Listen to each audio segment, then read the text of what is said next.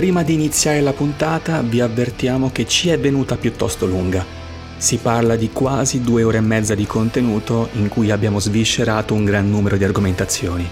Come sempre, però, potete trovare le indicazioni dei tempi della puntata in descrizione, così da orientarvi tra i macro blocchi che la compongono.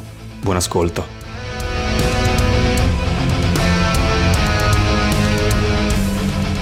Benvenuti alla 99esima puntata di TriCast, il podcast senza voce. Ci leviamo fin da subito il momento spam. Vi ricordo che potete trovare il nostro podcast su Anchor, Spotify, iTunes e su tutti gli aggregatori di podcast, così non fosse siete liberi di venire ad insultarci.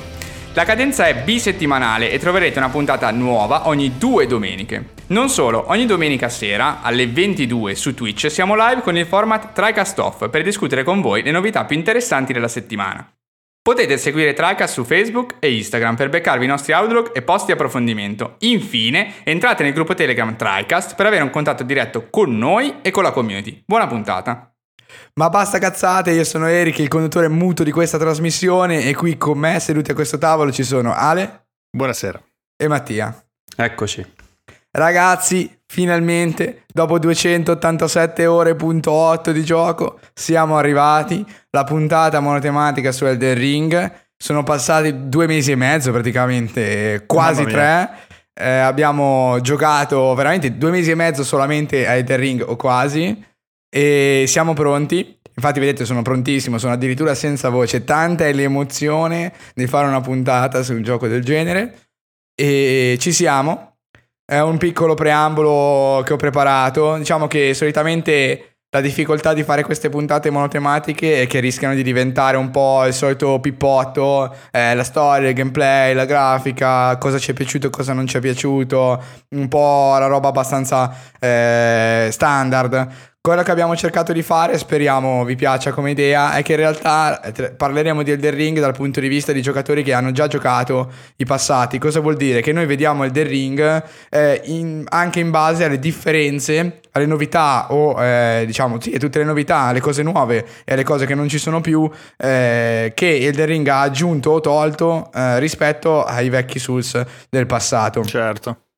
Quindi abbiamo strutturato una scaletta in questo senso, cerchiamo comunque di trattare un pochino l'interezza del gioco, chiaramente in tutti i suoi aspetti, ma in una struttura che magari è un filo più eh, originale, ecco, del solito, della solita scaletta classica di tutti i punti, un po' della recensione, ecco. Eh, quindi vediamo, speriamo vi piaccia, io spero in realtà, è una mia idea, quindi io spero vi piaccia, questo è il discorso. Eh, ma si parte così al fulmicotone con una domanda di Mattia, abbiamo le domande di Mattia in questa puntata, vai Mattia. Tipo l'intervistato da casa. esatto, esatto. Beh, siamo tutti da casa, siamo sempre smart working in realtà per il podcast. Però, esatto. Vabbè. No, vabbè, eh, partiamo Però tu così. sei più da casa, se tu sei più da casa esatto, di no? noi. Sono dentro una casa più piccola e una casa più Esatto. grande. Però partiamo così, che tra l'altro, vabbè, il meme che nel corso del tempo, mezzo meme, mezza verità, io sono quello più, mm, come dire, più negativo verso Front Software rispetto a Eric Alessio che sbava dalla mattina alla sera verso il maestro. Quindi questo è il contesto. Non quindi non- esatto, non smentisce. Però a parte il meme, ehm, effettivamente è una cosa che accade raramente, cioè non l'ho vista succedere così tanto spesso e così velocemente. Effettivamente il lancio di Elden Ring, poco dopo dal lancio, mh, era un po' sulla bocca di tutti, un po' un'opinione generica che il gioco fosse già il Game of the Year, eh, anche prima eventualmente di notizie di rinvii come Starfield e compagnia bella. Quindi Elden Ring al lancio era già Goti, secondo molti, perché abbiamo deciso che Elden Ring era un Goti già al lancio. Questa è la domanda che pongo. Guarda, ti rispondo velocissimamente in maniera super concisa e poi magari approfondiamo. Esattamente per lo stesso motivo per cui Breath of the Wild era il GOTY 2017, a mani basse proprio.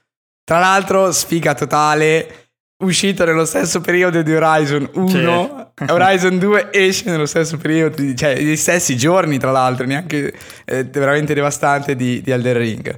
Questo perché secondo me eh, si sono innanzitutto create una grande fanbase che chiaramente ah, è un po' biased rispetto ai loro prodotti perché è la fanbase che si aspetta il nuovo Souls, quindi tendenzialmente eh, From Software poi delivera con qualità, lo ha sempre fatto, cioè con i Souls perlomeno lo ha sempre fatto passaggio dopo passaggio. Poi possiamo discutere di Dark Souls 2, va bene, possiamo entrare nei dettagli dei giochi, però ha sempre deliberato con qualità.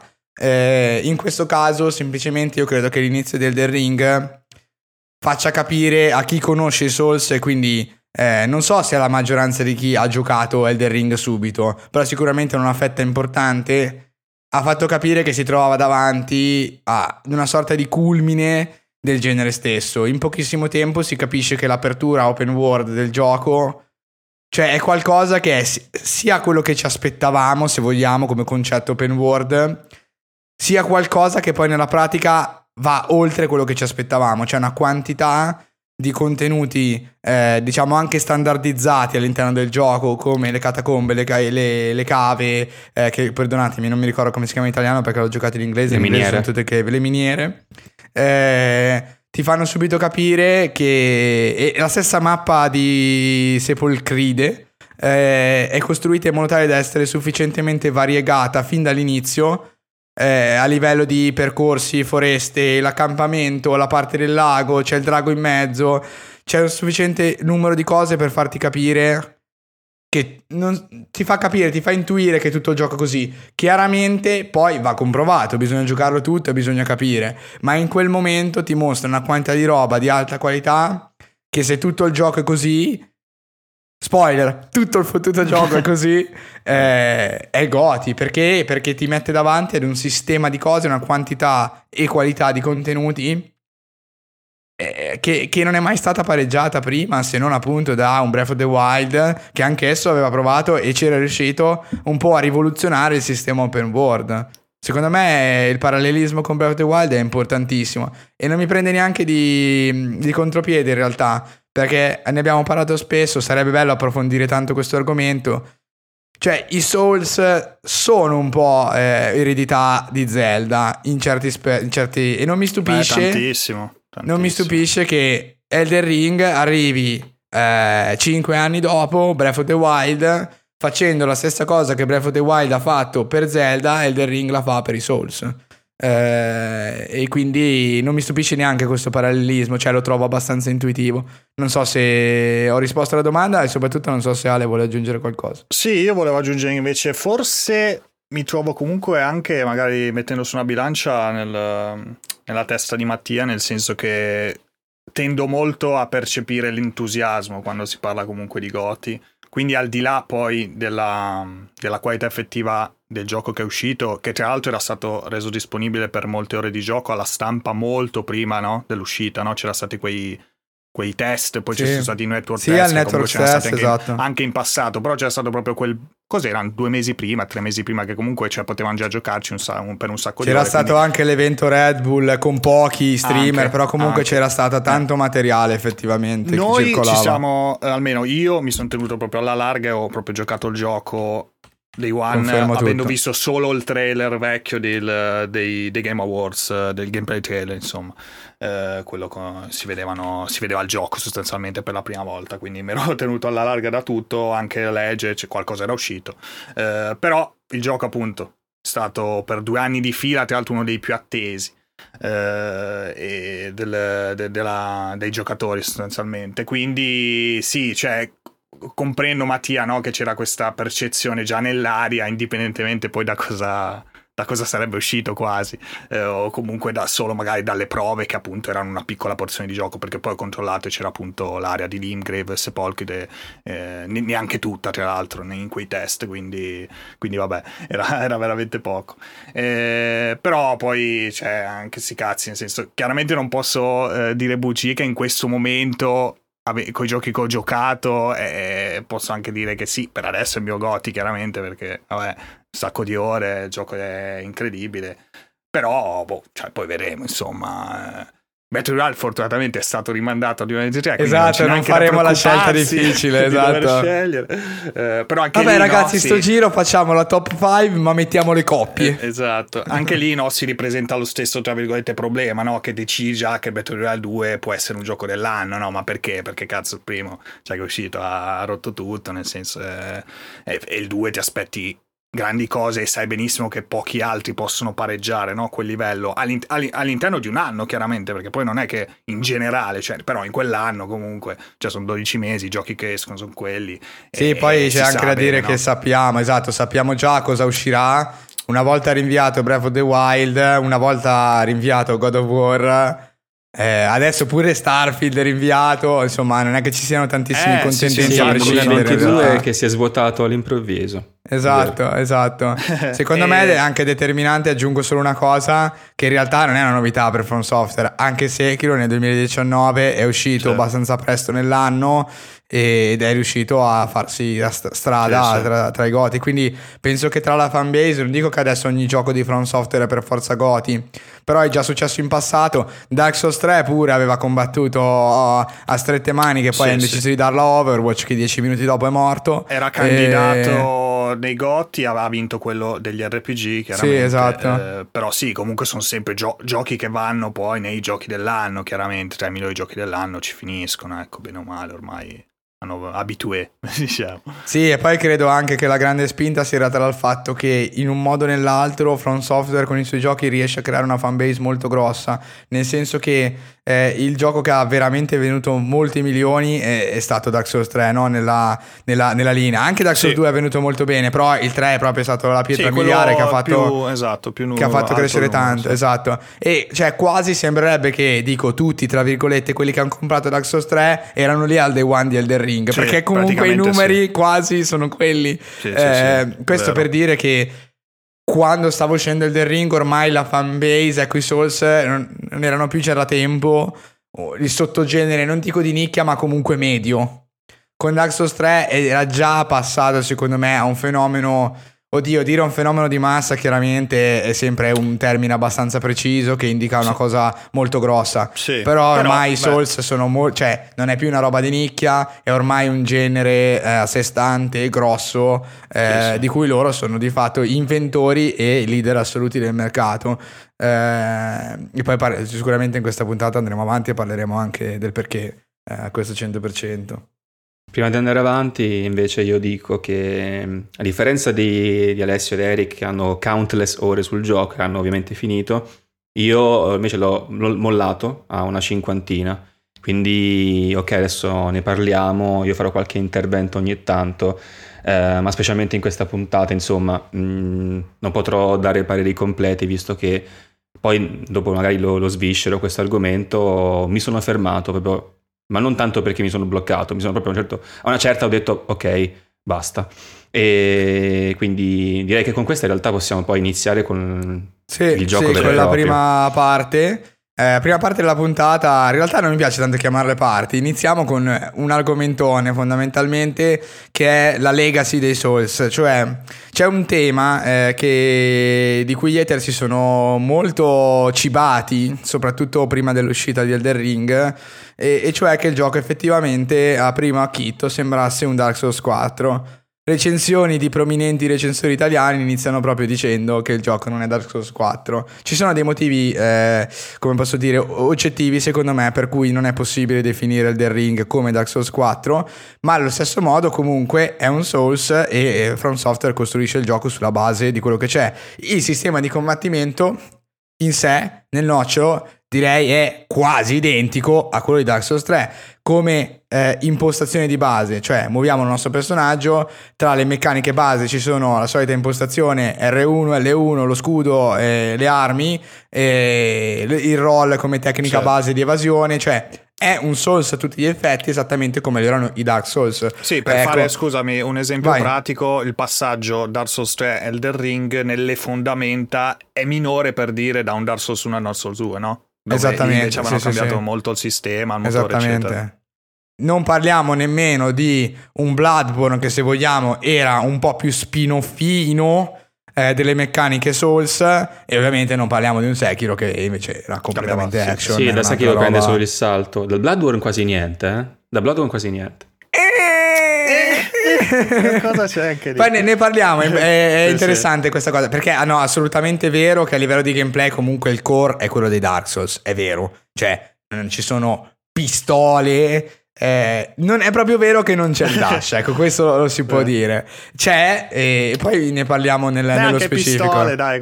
E anche pistoline, però sì, non Però sì, sono dai. come lo erano in Bloodborne No, le certo. meccaniche base su cui costruire il gameplay. Questo sicuramente sono state inserite e sono una roba collaterale eh, di, come posso dire, più una questione di build che Sì. non di sistema di combattimento, Sì, sì, se vogliamo. Quindi sicuramente molto depotenziate e quasi solo un riferimento eh, al sistema di combattimento di Bloodborne. Sì, c'è da dire comunque che hanno reso più permissivo un gameplay senza scuro. Secondo me, rispetto al passato, almeno Oh, la mia impressione è du- stata sì. questa. Poi magari è Posso un'impressione, confermartelo. eh, però mi sembra, vedendo anche altre gente giocare, anche che magari non avevano magari giocato i Dark Souls prima, comunque, ma sì, doppie spade, spadone, robe, eh, chi se ne frega dello scudo. Però con tutti i vari elementi che hanno aggiunto, effettivamente ti permette di essere eh, forte anche così, comunque di cavartela anche così, e insomma, pari a schivare come al solito. Sì, ti, ti confermo tutto perché in realtà chiaramente adesso non è che noi sappiamo i dettagli di qualsiasi cosa abbiamo fatto, anche perché abbiamo giocato una quantità di ore mostruosa, sia io che Ale.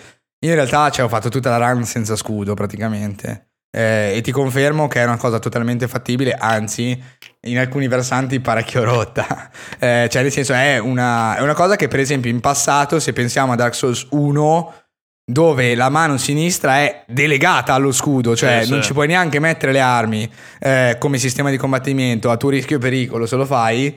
Eh, qui invece c'è la libertà totale. Eh, in realtà mi inserisco subito in uno dei punti eh, di questa Souls Legacy, di quello che è stato ripreso dai giochi passati che è stato reinserito. Perché quello che tu stai dicendo è in larga parte possibile perché è tornato un sistema di dual wielding alla Dark Souls 2 che ti Sì. permette di fare un po' il cazzo che vuoi con la mano destra e con la mano sinistra. Ovviamente ci sono delle limitazioni, solamente certi tipi di armi sono, eh, sono compatibili l'uno con l'altro, con il dual wielding, eccetera, eccetera. Eh, ragionamento tipico alla Dark Souls 2, dove infatti anche lì eh, era più facile abbandonare lo scudo perché la build eh, dual wielding era parecchio forte. Chiaramente è un trade-off, non ti puoi proteggere con lo scudo, ma attacchi con due armi contemporaneamente. Quindi eh, moveset fighissimi, bla bla bla. Questo secondo me è uno dei punti cardine in realtà dell'evoluzione di, di Elder Ring, cioè quello di prendere quello che c'era di meglio dai suoi predecessori, anche quando i predecessori non sono esattamente stati la punta di diamante in generale della serie. Il dual winding di Dark Souls 2 è praticamente, non dico l'unico motivo per cui si torna a giocare Dark Souls 2, non è vero, però è sicuramente uno dei motivi principali, perché puoi fare delle cose che non sono semplicemente possibili negli altri. Ehm, Dark Souls 3 fa tornare il dual wielding ma in forma di armi uniche che poi puoi equipaggiare a due mani Sì. eh, e basta, però sono armi uniche, fine, lì, lì, cioè una volta che le hai provate sono finite.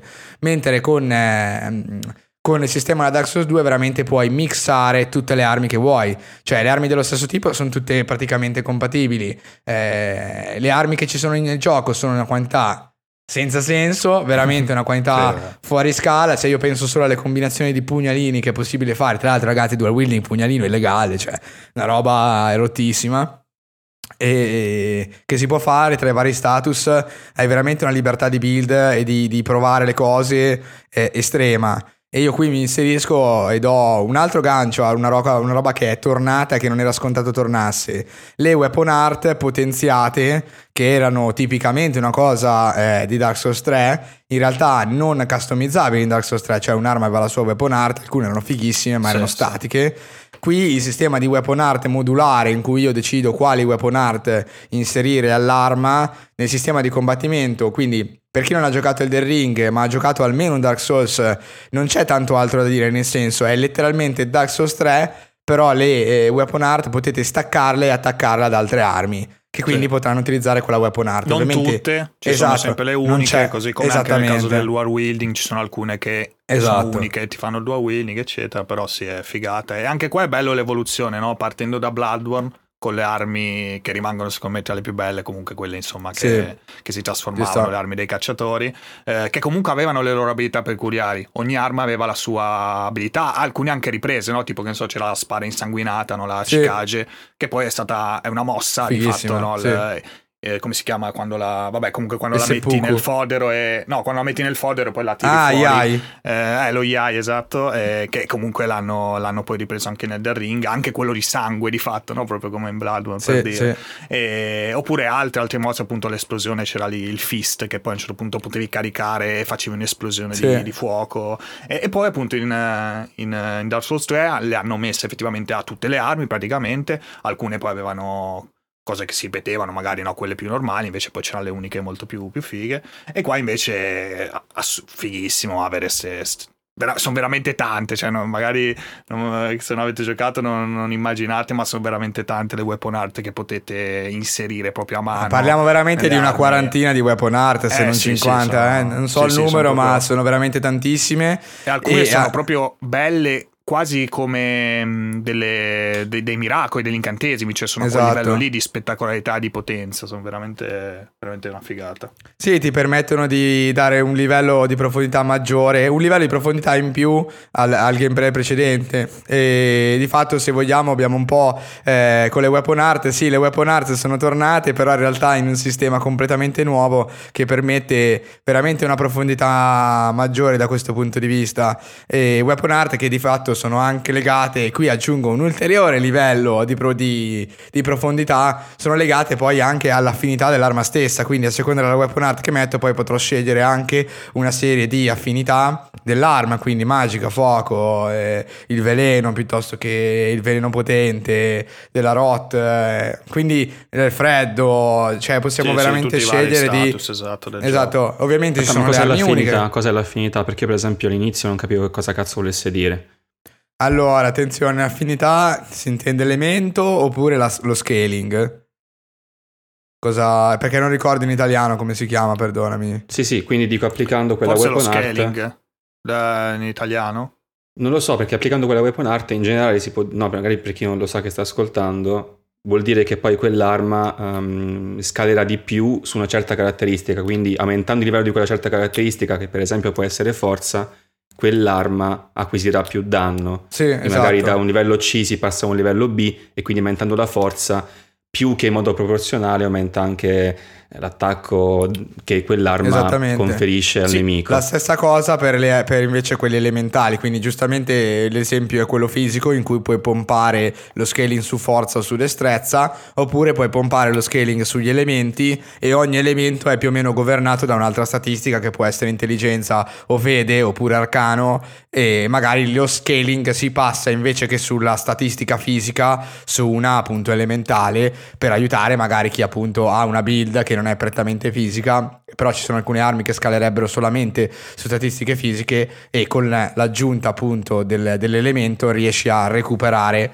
uno scaling decente su alcune armi. Io ho giocato praticamente tutto il gioco così perché avevo statistiche fisiche molto basse per gran parte del gioco. Sì, a- aggiungo che cioè, puoi, puoi scegliere letteralmente anche di lasciarlo base, lo, lo scanning Sì. dell'arma e comunque di inserire praticamente quasi tutte le, le weapon art che ci sono senza che, che si vada a partico- ad alterare troppo, anzi magari se tipo c'è un elemento a, a- guadagna un'abilità di, di status per dire, no? però rimane poi lo scaling normale oppure cambi lo scaling perché hai delle stat diverse come diceva adesso Eric. Sì, esatto. O- eh, però, ecco, come nei, nei Dark Souls, eh, diciamo, ti servono comunque per avere più opzioni, poi da più scelte. Devi trovare, tra virgolette, i tizzoni, no? Che qua eh, non, non mi ricordo Sì. tanto come si chiamano. Eh, d- Sono le whetstone, ma non mi eh, ricordo in italiano. eh, sì, cazzo. purtroppo sì. Scusate, tra l'altro, anche sto, questo inglese italiano, perché avendo giocato in inglese, appunto, poi magari per spiegare agli ascoltatori un po' può capitare che sia difficile. Comunque, sì, ci sono l'equivalente dei tizzoni, sostanzialmente, che ti, poi ti danno la possibilità di aggiungere quel, quel dato elemento eh, che prima in, che in precedenza non avevi e, e- e aumenti le possibilità. Quindi avrai il fuoco che magari prima non avevi, e giustamente l'arma ti. Si sdoppierà il danno, avrà un po' di danno fisico, un po' di danno di fuoco e, e via così, insomma, magico. E, Sì, per eh, rispondere alla domanda di, di Mattia, riguardate poi effettivamente allo scaling, eh, il sistema è di fatto magari del calcolo preciso è magari un po' più complesso di quello che non si vorrebbe. perché al testing preciso risultano dei numeri che magari non sono super intuitivi. Il concetto è che più alta la lettera, meglio scala su quell'elemento o su quella, su quella statistica del, del,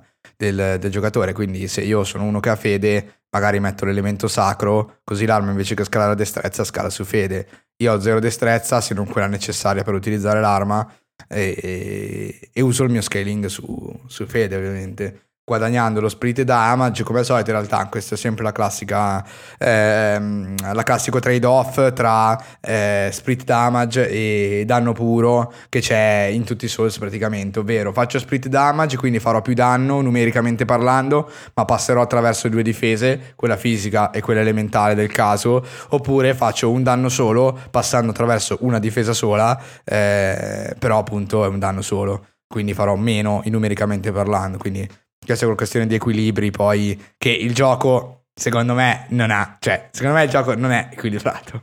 Nel senso, in blind trend lo è, poi ne parliamo, ma secondo me è aperto a degli exploit eh, terrificanti. Eh, Infatti sì, non vedo l'ora di vedere lunga. bene le speedrun, eh, cosa, quale, Sì, quale sì. distruzione fanno.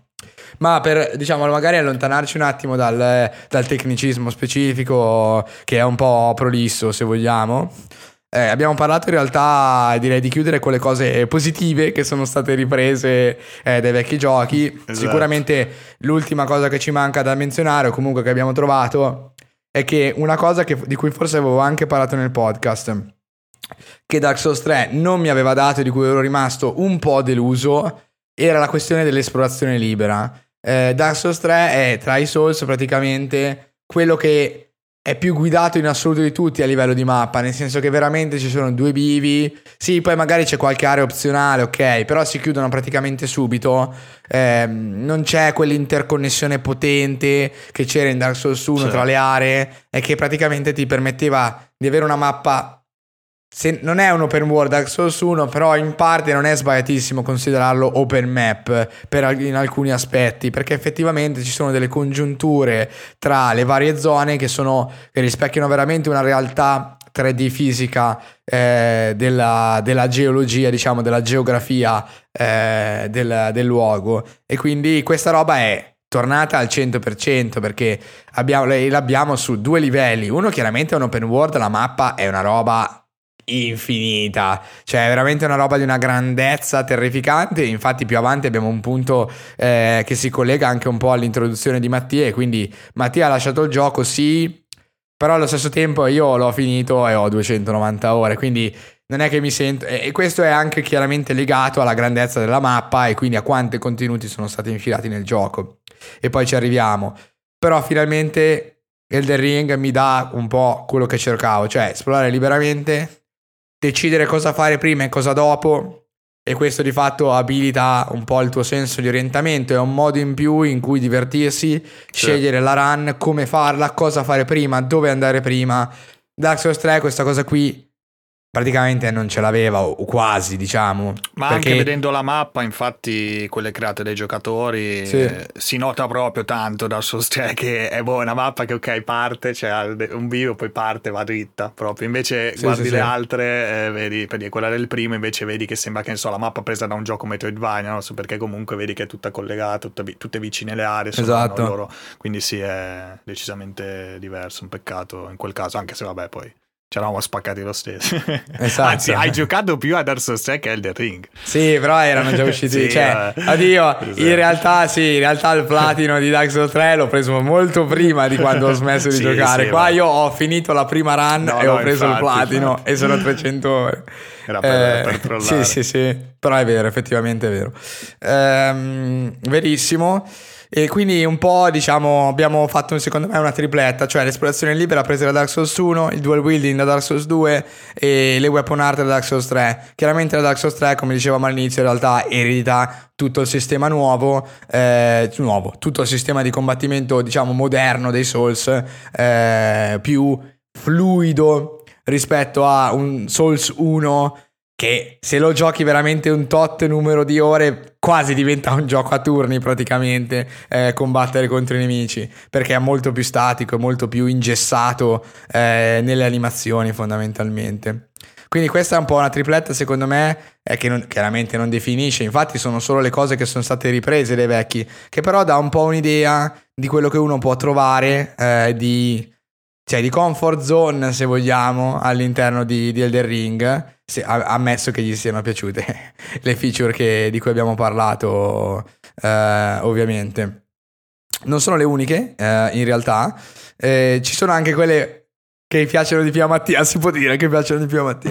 Cioè quelle pessime, eh, come per esempio una gestione della camera classica dei Souls, eh, cioè, mh, mm, praticamente identica a, a che, quella che troviamo negli altri. Eh, descrive secondo me bene Pregianza come qual è il problema principale della camera, e cioè una camera che si riflette soprattutto contro i nemici grossi eh, punta sotto parti di questo nemico e la camera segue ciecamente quello che il nemico fa e come si muove, creando spesso delle situazioni di movimenti bruschi eh, oppure di angolazioni totalmente cieche della camera che non ti permettono di, di, muoverti, specialmente quando questi nemici sono messi alle spalle di muri attraverso cui la camera non eh, passa e, e quindi si inceppa eh, rimanendo appunto incollata al muro. Mi ricordo tra l'altro, non so se ti ricordi te Ale, il ninja viola nel punto iniziale dove si inizia Sekiro.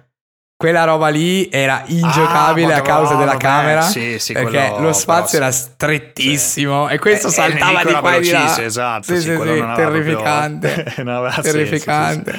Eh, eh, lo stesso ecco, identico scusami, problema. Vai, una vai. domanda sulla camera perché è una cosa che non ricordo. Negli altri potevi selezionare parti diverse? Perché mi sembra di no. Comunque, no?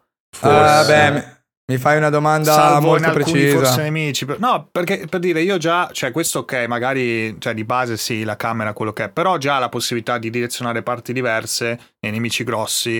Eh, a me non, non è sembrata una feature nuova facendolo. Mm. Però effettivamente non saprei, non ricordo un boss eh, dei vecchi sì, Souls sì. in cui eh, lo fai. Eh, però, però l'ho quando... comunque abbastanza comodo in alcune situazioni. Poi certo, sì. eh, io ecco, tendo magari appunto, preferisco levarla e gestirmela da me, stare attento appunto più a, magari all'audio, a, a cercare di intuire dove sta magari un, uh, il drago di turno, eccetera, che magari non vedi. Eh, però sì, eh, non è, non, è, non è facile chiaramente la gestione.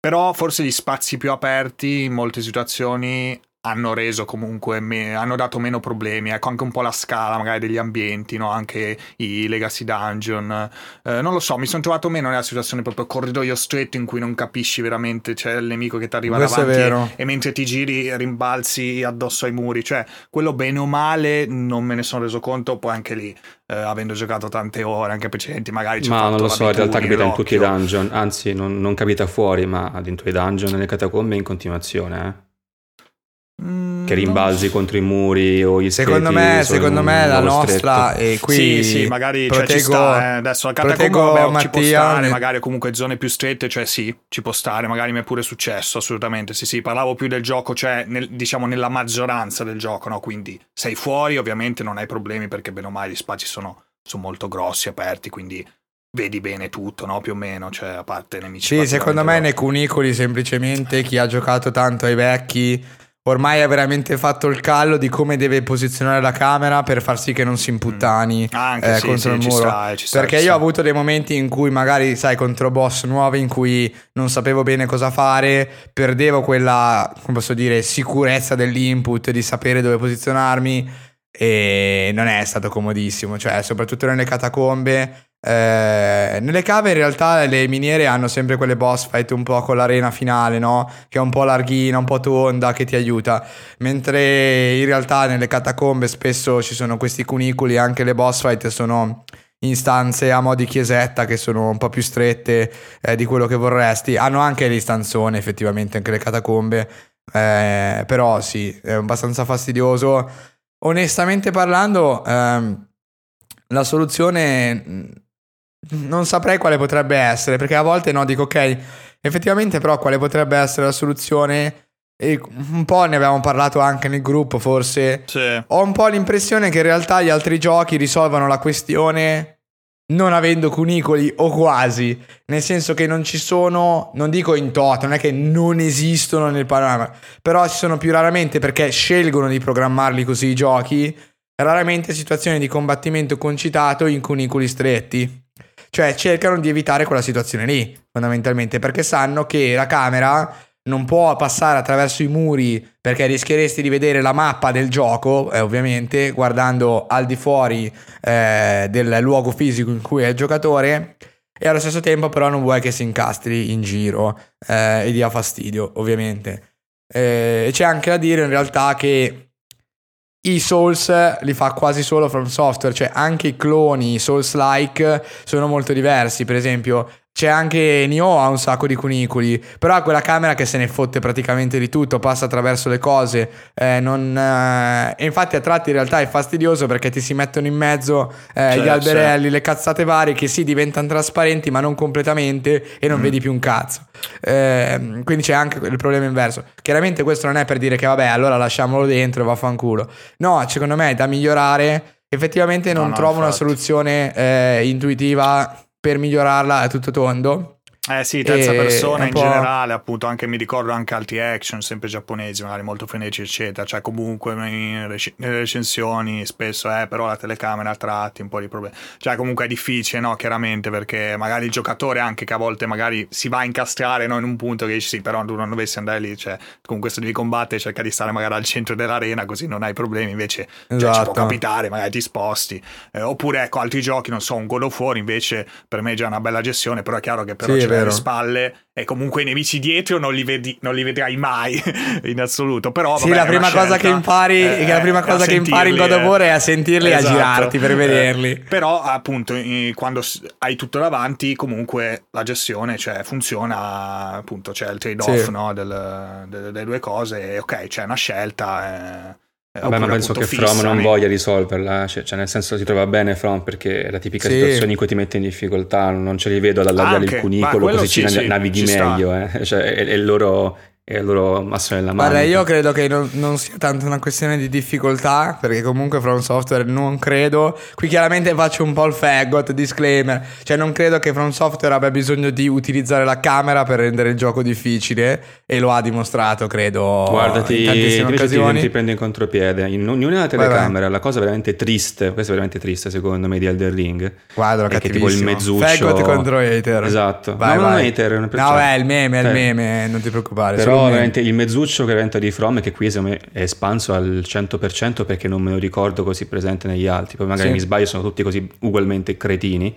Eh, cioè, soprattutto nelle catacombe ovviamente perché sono il luogo peggiore del gioco di gran lunga, ma la quantità di nemici messi dietro gli angoli è praticamente un angolo vero, sì e un angolo no. vero, sì. Cioè mi trovavo ogni volta a girare leggermente la telecamera e vedere puntualmente il nemico fermo che guarda il nulla, aspettando me così fammi l'attacco da destra o da sinistra, io non lo vedo e magari mi fa anche morire. Ma con una frequenza tale che veramente un cunicolo sì e un cunicolo no. Mi giravo e puntualmente lo trovavo, quindi mi mettevo un po' a lato, lo colpivo ed evitavo l'imboscata. Però a una certa diventa veramente triste perché ma, trovo un'altra soluzione piuttosto che mettermi un nemico che mi deve puntualmente interrompere da dietro per, per allungarmi il brodo del dungeon, che è già un brodo di per sé. Quindi questa è una cosa derivata dai, dai precedenti perché c'è anche nei precedenti. Ma qui veramente hanno messo in un botto di situazioni e non sono Sì, nelle diciamo catacombe. che se sentire parlare Mattia sembra che ci sono solo catacombe nel gioco. Però io sono d'accordo, nel senso che eh, secondo me è proprio quel contenuto lì, sia le catacombe che le miniere, eh, che mh, c'era un terzo ovviamente che adesso non mi ricordo come si chiama. le perché tombe così. le, le tombe, le... degli eroi. Esatto, le tombe degli eroi, e, mh, che sono evidentemente costruiti con eh, lo stampino. Infatti anche i recensori li hanno paragonati un po' ai Chalice Dungeon di Bloodborne. Eh, la gestione di tant- anche del level design, alcuni in realtà hanno qualche bella gimmick Eh, carina. infatti sì, no, sono Altri sono molto banali. Diciamo relativamente, perché poi ho controllato una cosa interessante della mappa, ma appunto quando ci arriviamo dopo, non so se eh, abbiamo il, avevamo il punto dopo oppure ne possiamo anche parlare adesso. Eh, Vai, vai, vai, però, vai lì, eh, sì, no, il punto è che ehm, in particolare ecco all'Ingrave, cioè sepolcri della prima zona, hanno concentrato parecchia roba eh, scarsa, perché comunque è la prima zona di gioco che un giocatore affronta. Eh, per farti un po' vedere, no? farti un po' imparare, ti mettono appunto la catacomba, giustamente Mattia, che ne ha fatte, cioè ci credo che ne ha fatte tante perché tantissime sono concentrate lì. Cioè, per farvi capire, a, a, che è una mappa comunque grande, chiaramente, ma non così grande, ci sono il doppio delle catacombe di quelle che ci sono a Iurna, che la mappa è tipo il doppio. Quindi Sì. è, è proprio alta la frequenza. Ehm, e sono d'accordo che le prime assolutamente siano abbastanza sempliciotte, perché comunque no, devi, un po', devi un po' imparare, no? E ti dà un po' il contentino, ti fa trovare oggetti, perché comunque, per quanto eh, bruttine, sono, se- sono sempre importanti. Non sarà mai inutile una catacomba, bene o male, perché alla fine troverai sempre qualcosa che ti servirà, che sia un talismano, che sia addirittura un oggetto anche importante per una quest, poi che troverai più avanti. Sì, è gioco, noioso il procedimento a prescindere dal, dal premio finale, insomma, tant'è che addirittura c'è il teletrasporto a inizio dungeon, perché Sì, pur vabbè, loro beh, sapevano cioè, che era una alla palla tornarci a piedi Vabbè, praticamente vabbè, però ci sta, c'è un'evoluzione anche buona, Ah, secondo me, meno male, del dungeon male. ti delle butta poche fuori. eh. volte in cui Eh, metto una roba comoda. Però poi, eh, andando avanti, in realtà, eh, veramente secondo me migliorano molto. Cioè, sono stato eh, forto- cioè, sorpreso, nel senso in positivo, comunque sono stato soddisfatto da buone idee, secondo me. Comunque mi sono divertito a farle avanti, più avanti nel gioco, non, mi hanno- non sono state un peso. Sì, le, eh. le ultime due o tre catacombe effettivamente hanno più l'afflato di dungeon originali che non, e sono anche molto più lunghe eh, rispetto a quelle iniziali. Sono, e qui secondo me loro le hanno sviluppate proprio spezzandole a metà, tra virgolette. Cioè, ci sono queste tre che sono state sviluppate, diciamo, ad hoc, come catacombe di un certo tipo. E tutte le altre sono state sviluppate con lo stampino, cioè con l'intenzione di infilarle nella mappa. Secondo me, però, quello che un po' ha preso in contropiede probabilmente un po' di persone, cioè è quest'idea che tu le catacombe le devi fare tutte appena le trovi. Ma questa è una stronzata, secondo me. Cioè, non- nessuno ti sta dicendo che devi fare tutte una in fila all'altra. Poi io lo capisco perché io sono coglione uguale e anch'io le ho fatte una in Sì, fila sì. all'altra. E Sì, anch'io sì. mi sono rotto il cazzo all'Imgrave di farle. No, no, ma io realtà, un po' eh. le ho saltate, eh. cioè alcune le ho deli- deliberatamente Eh, lo so, saltate, questo fa- entra, le entra un po' sempre nel problema della durata. Perché secondo me a un certo punto del gioco, e chiaramente non, non voglio mettere questo per eliminare il punto, cioè le catacombe all'Ingrave sono fatte con lo stampino, ma anche un po' a Liurnia. Questo è un fatto. Eh, la, la cosa secondo me è che più avanti nel gioco non è che solo ci sono le catacombe migliori.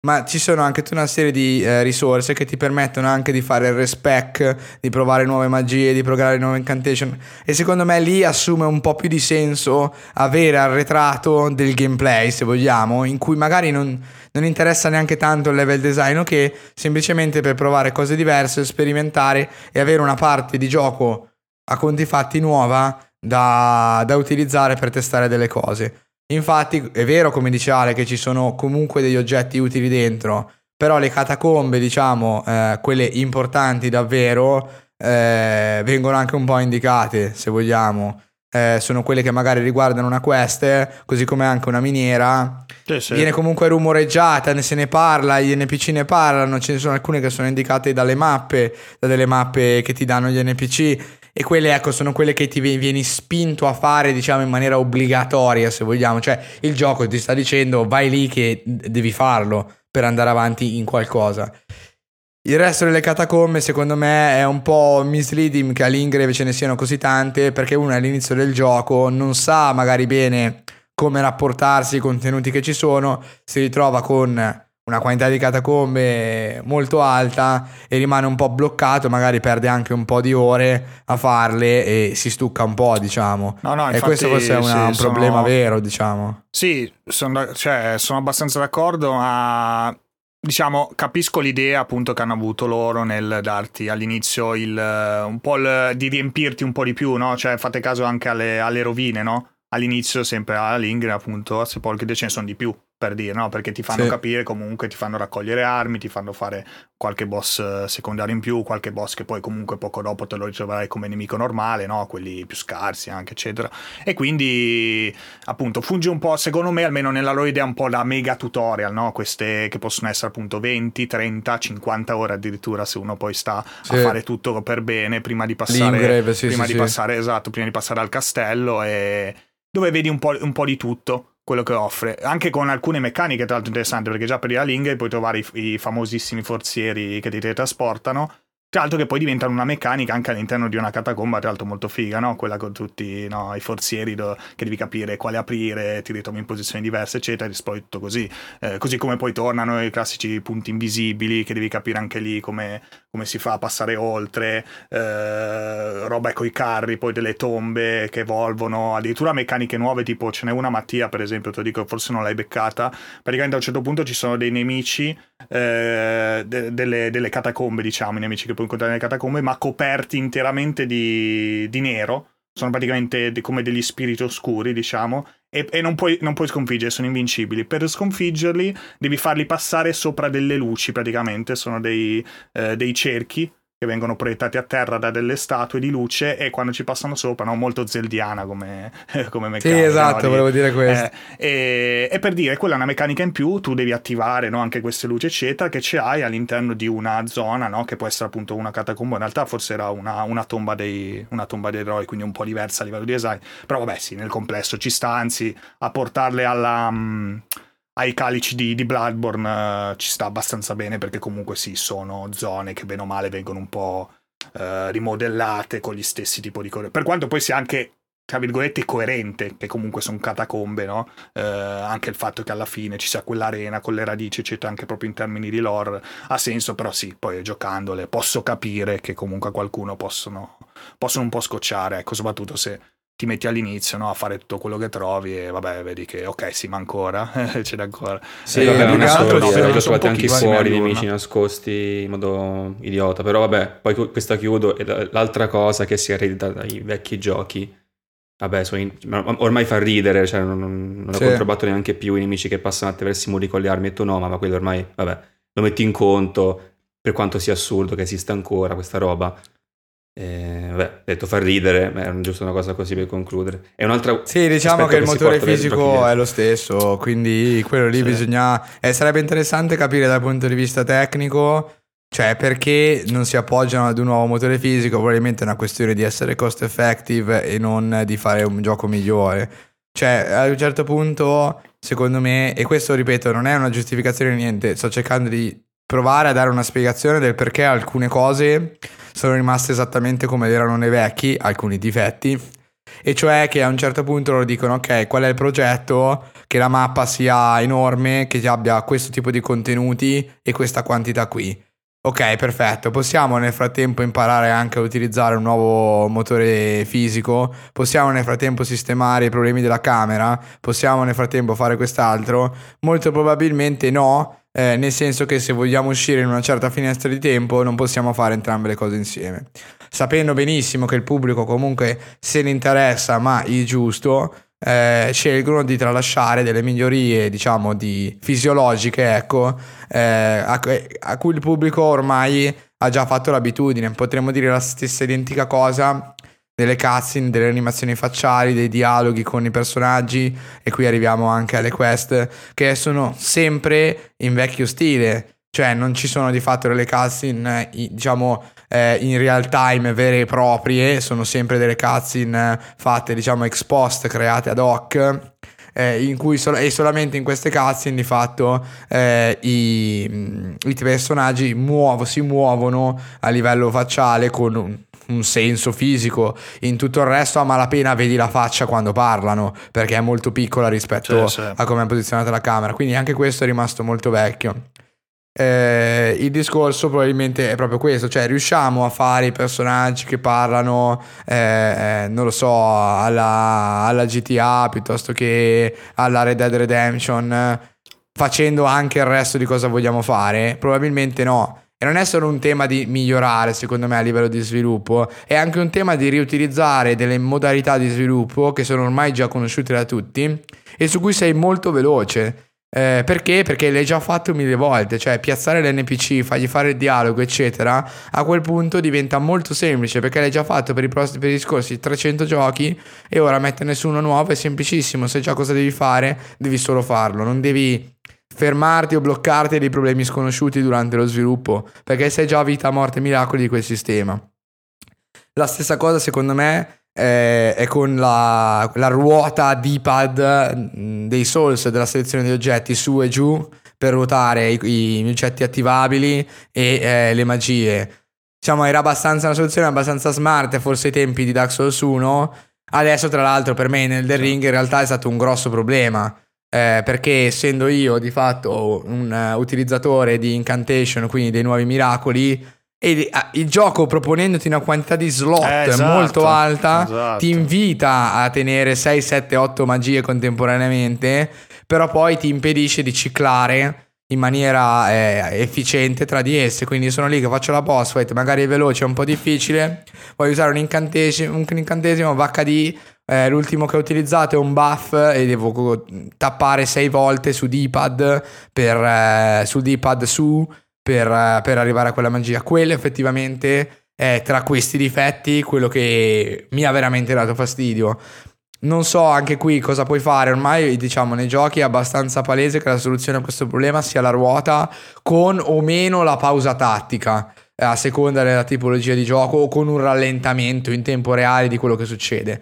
Secondo me pausa tattica e rallentamento in tempo reale nei Souls è impossibile, cioè il gioco è fatto perché il gioco si muove indipendentemente da quello che fai tu, quindi non ci sarà mai la possibilità di fermare il boss o rallentarlo pesantemente eh, per pensare, perché poi alla fine è quello a cui apri le porte, no? Io mi apro la ruota, il boss si muove a un centimetro all'anno e, e niente, io rimango lì a pensare, a vedere, a fare, a smontare. Però ecco, magari una ruota senza pausa, senza rallentamento, qua ci poteva stare. Ma anche solo magari che tengo premuto su e invece che riportarmi al primo miracolo della lista, mi apri la ruota e, e io a quel punto scelgo cosa voglio usare, no? Una soluzione che in realtà qua già esiste perché viene già utilizzata da tantissimi giochi e che secondo me un po' dovevano mettere, insomma. Sì, quindi dici Eh. che appare proprio, cioè sopra, diciamo, hai da Veloce, sì, sì, sì, ma anche a lato, da anche a lato, Ah. dove vuoi, sì, sì, dove vuoi. Però tanto io me le metto, me le posiziono nella ruota, so dove sono, tengo premuto su. Tanto nella boss fight non hai mica il tempo di vedere moltissimo l'HUD in ogni caso, no? Quindi meglio che invece di ciclare e contare le volte che eh, devi premere il pulsante per tornare a quello che vuoi, eh, a questo punto tanto vale che tengo premuto velocemente su, mi si apre una ruota che non deve per forza essere davanti alla boss fight, diciamo, eh, che mi occlude la vista, può essere anche in basso a sinistra, io so che devo muovere eh, la levetta in quel momento verso quella direzione per selezionare quell'incantesimo e, e lo faccio e poi lo posso utilizzare. La stessa identica cosa con gli attivabili, funziona uguale ma col pulsante giù. Quante cazzo di volte ho bevuto la fiaschetta sbagliata? Eh, perché? Sì, perché magari sì. ho tenuto premuto giù per tornare alla prima, che solitamente, cioè io sulla prima ho sempre avuto la fiaschetta degli HP ovviamente, però non l'ho premuto sufficientemente a lungo per farlo tornare su. Ho creduto che fosse tornato su nel mentre schivavo gli attacchi eh, del nemico, bevo ed è quella del mana e muoio perché non ho recuperato abbastanza HP. Ecco, questo secondo me, anche conoscendo poi la difficoltà a cui il gioco arriva, è la roba un po' veramente più fastidiosa eh, che, che lo- che ripropongono dei vecchi, mh, in concomitanza ad un numero di, di slot veramente enorme.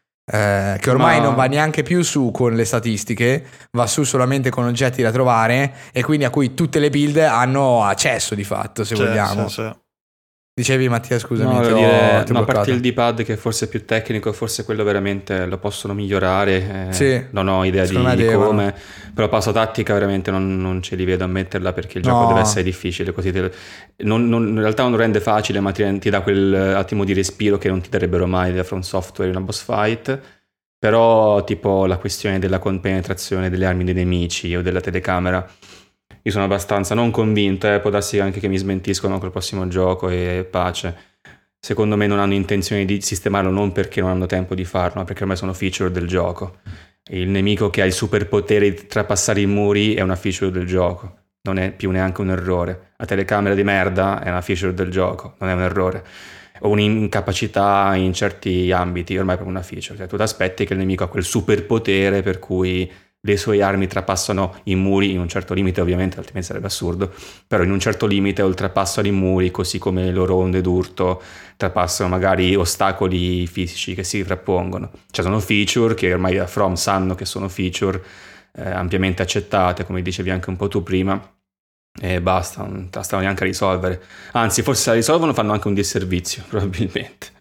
Sì, Ormai c'è un discorso feature, secondo eh. me di equilibrio di gioco, nel senso che devi fare una soluzione che sia compatibile con la libertà totale del giocatore. Eh, Perché il controaltare di avere un sistema eh, come, come un Souls è che il gioco è molto tosto, è molto difficile, ti richiede una precisione e il sistema di combattimento, quindi diciamo anche la camera, ti lascia fare un po' il cazzo che vuoi al, di, al di fuori di queste situazioni, appunto, come dicevamo, al limite e, e a volte un po' ridicole eh, in cui ci si ritrova attaccati al muro, trapassare il muro, eccetera. E qui bisogna sviluppare una soluzione che sia di fatto con, coerente con questa filosofia, e cioè che poi non diventi una camera guidata, perché il giocatore Souls la camera guidata non la vuole. Io, per esempio, la prima cosa che ho fatto è stato spegnere le, evitamuri della camera perché mi dava un fastidio tremendo perché voglio avere la gestione completa della camera. E questo è vero ma magari Mattia dice ma a me non me ne frega un cazzo io voglio l'opzione. Effettivamente ci sta può, può diventare un'opzione eh, da mettere nelle, nelle, impostazioni effettivamente disponibile a chi, a chi lo vuole questo, questo, è vero sì, oppure tempo, sì, rischi vai, vai. scusa di creare tutta una serie di cheese no? di, di, modi eh, in cui puoi bloccare i nemici perché sai che non potendo fare quella cosa no? rispetto al passato un po' già i nemici però già un po' si bloccano eh? sì, quindi questo sì, già esiste però già, però già, ipotesi cioè non è che ti puoi mettere appunto dietro magari l'angolino perché tanto, vabbè, tanto qua lui c'ha il muro davanti avanti, no, la spara non passa, non può fare niente, cioè a volte eh, diciamo sono tra virgolette intelligenti, nel senso che magari indietreggiano, capiscono che sono arrivati diciamo al limite, che non possono fare niente, però appunto altre volte ti becchi il danno perché c'è giustamente il loro attacco, no? ti passa, passa attraverso. Eh, cioè, così sì. ti, ti, diciamo, evita al giocatore di, di, di, comportarsi in modo scorretto, sempre tra mille virgolette. Vabbè, Ovviamente ci sono come, mille modi. Cioè, loro possono passare, ma tu no, eh. Non vedo sì, la scorrettezza esatto, dopo dover tu arrivare, la... cioè quello è il problema. Cioè tu potessi passare come loro non direi niente, ma tu non puoi essere scorretto, cioè come eh, fai okay, ma scusa, ma allora ti metti dietro una colonna a dare sparate perché puoi passare, cioè No, no, dico no, no, dico no, tu non puoi passare anche loro. lì. Cioè è chiaro che però se si, io capisco la, cioè ma è successo anche a me nel senso è, è scoccia, cioè di, la situazione in cui ti, ti ripari pensi di essere riparato, magari ti curi e poi però ti arriva la sparata che trapassa al muro e ti becca, no? Cioè quello assolutamente dipende anche poi dalla situazione, è chiaro che si sì, è complesso, però sì, ma io non eh, dico sarebbe brutto poterlo fare anche tu, no? Cioè sarebbe no, ma io non voglio, che, non, non voglio poterlo fare anch'io, eh. non voglio poterlo farlo anch'io, figurati, no, eh, che senso ha se no la mia lamentela? il fatto che non deve poterlo fare nessuno dei due, ma è una cosa che fa ridere ormai, cioè a me ormai fa ridere un po' come i nemici messi, ma quelli annoiano anche, i nemici messi dietro i muri cioè non è che è una lamentela vera e propria, fa ridere che sia ancora presente, ma ormai capisco che è praticamente una feature, non è un, un Beh, però lì, cioè, sì, però quello dei nemici numeri, per esempio nelle catacombe è carino che sono comunque del tipo statue, no? Sono un po' nascoste. No, Ale, basta queste cose, tu le giustifichi tutti in questo cazzo di gioco, voi i nemici oh, sì, numeri, non ci sto credendo. No, vabbè, ma io ho un conto se è un nemico appunto messo lì che veramente ti aspetta ma se è comunque quelli lì, come si chiamano? Non mi ricordo. I nemici. Sì, gli, I goblins, gli imp, eh, quelli comunque sì. sono. No, beh, ma quelli sì, che siano statuette di muro, sì, cioè, è okay, carino okay. che siano. No, io dico i nemici dietro nascosti. il muro che, che aspettano no, che no, arrivi. No, quello sì, sì, no, facciamo un esempio delle catacombe dove comunque c'è tanti distinti. Ba- ba- effetti... Basta con queste catacombe, andiamo avanti. Oh, sì, sì. Possiamo, possiamo, andare avanti, sì, perché stiamo prendendo questa, questa cosa, sta prendendo un po' troppo spazio. Eh, torniamo quindi poi all'ultimo punto che... Oh, sì, sì. Eh, fermi tutti, fermi tutti. Eh, l'ultimo punto, e questo è effettivamente l'ultimo punto negativo della puntata, ragazzi. Poi dopo si parla solo di roba positiva. No, non si scherza. Eh, alla gestione delle quest, che secondo me si lega tanto alla problematica dell'open world, che invece è una questione chiaramente nuova per il gioco ovvero le quest sono gestite esattamente come venivano gestite in passato, ovvero a questione di dialoghi, a colpi di ricaricamento della mappa, che di per sé in realtà non è un problema perché ricaricare la mappa eh, fa parte del flusso del gioco normale, perché mi teletrasporto, perché mi siedo eh, alla Grazia, a Barra Falò, questo non è un grosso problema. Secondo me il vero problema che hanno queste quest, su cui ho sbattuto eh, grandemente in realtà per cercare di arrivare al platino, è che hanno uno spazio, un raggio d'azione che è molto ampio perché la mappa è molto aperta, è un open world e questo è conclamato in realtà, non veniamo a dirlo noi. Effettivamente gli NPC tendono a infilarsi in punti eh, in cui poi di fatto sono, diventano quasi introvabili, nel senso che o tornano in zone passate e quindi ok, ho, sono alla fine del gioco, ho tutta la mappa esplorata, eh, ok, quindi cioè, dove lo trovo il nuovo NPC? Eh, eh, molto spesso non si riesce proprio a capire dove andare, altre volte invece c'è un'indicazione più o meno precisa, non sono tutte alla cieca, però in generale hanno questo problemino qui. Oppure hanno i trigger per farli andare avanti che non sono proprio chiari. Eh, in mezzo ci infiliamo dentro anche dei baghettini che ormai lo sappiamo, è From Software, cioè non può uscire il gioco che funziona al 100%, qualche bug storico eh, lo devono avere fondamentalmente. Ehm, quindi è successo per esempio a me che Goldmask si bloccasse, cioè se Ale non veniva a dirmi vai lì per sbloccarlo, eh, io, per me era impossibile perché per me la quest era bloccata lì. Io parlavo con lui, non mi diceva un cazzo e non, non, se ne andava da quel posto, quindi nella mia mente la quest stavo mancando di qualcosa che gli dovevo dare per farlo muovere. Certo. E a un certo punto che parlando con Ari mi ha detto prova ad andare qui che dovrebbe star lì, sono andato lì ed effettivamente andando lì l'ho trovato lì. Eh, e era questo proseguito per dire buggy di questo tipo che ti... Eh, cioè non sono per nulla intuitivi e quindi ti impediscono di fatto di portare avanti le quest to cure, diciamo. Eh, altri proprio tornano in zone che sono introvabili, altri invece devo dire ti dicono dove vanno e più o meno si fanno capire.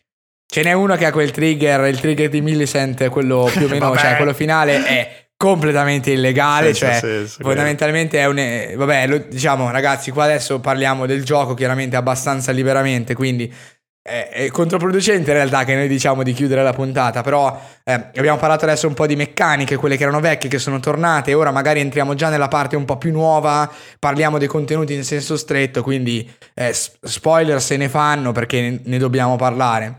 Eh, quindi ora si parte, chiudete la puntata se siete super sensibili, se state ancora giocando, se non avete finito le cose, bla bla bla. Eh, quel trigger finale di Millicent che è un trigger illegale, quindi non ti preoccupare Mattia perché tanto non l'avresti fatto come non l'ha fatto nessuno, e devi praticamente... C'è un segno di evocazione che, eh, che, ha anche senso che sia lì, ma è nascosto perché esattamente in quel punto c'è un boss. Eh, quindi finché il boss non viene battuto il segno di evocazione non compare, ma non compare subito appena hai sconfitto il boss. Devi ricaricare l'area e tornare lì. Ma perché mai io devo tornare sì, lì? Cioè, as- non, è, non, ha senso. poi aspetta, cioè, il boss cioè, il boss. Che boss? Il, cioè, ma allora, in, in quel momento, io. De, cioè io, io, ma come te penso anche Eric, cioè, ma basta, sì. vabbè, lasciamolo lì che tanto ma basta. Eh, perché comunque Ma, ma eh, basta. perché eh, cavolo in italiano non so come si chiama, eh, comunque lo spiri, spirito arboreo mi sembra, no? Sì, Sono spirito quelli, arboreo. No? Eh, Infatti Mattia, Mattia, Mattia, parla delle catacombe, esatto, ma non esatto, ha capito, non, non ha visto che la vera merda è lo spirito arboreo. sono gli avatar dell'R3? No, no, no, no anche quelli... loro sono un po' merdoni sì, perché sono sì, ovunque. Sì. Ma lo spirito arboreo è quello, quella specie di vermone di legno. È il meme, il meme. Eh, no, non ho incontrato, non ho incontrato. Peccato. Strano, cioè, meglio però. in realtà. Sì, dovresti averne almeno uno, eh. dovresti averlo visto. Però, quelli che okay. droppano il, il, seme dorato per potenziare le fiaschette, Mattia. Dovessi aver.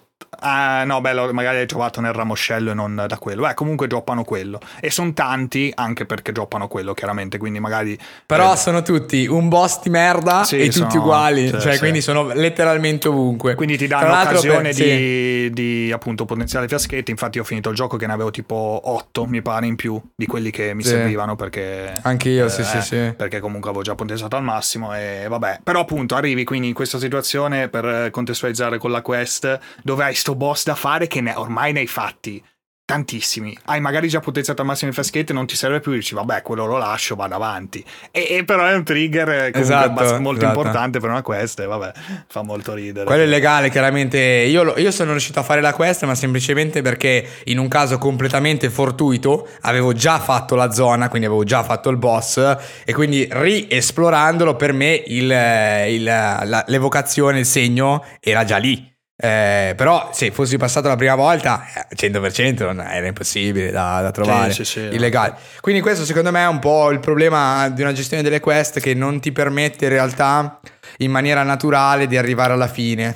Eh, è una cosa che in realtà viene eh, derivata eh, ovviamente da tutti i Souls. Anche nei vecchi Souls ci sono quest che hanno più o meno senso. Secondo me la vera diversità che rende il punto in questo caso ancora più negativo, eh, le quest però, cioè, alcune sono anche veramente fighe, cioè ti sbloccano il contenuto eh, um, opzionale della Madonna per davvero.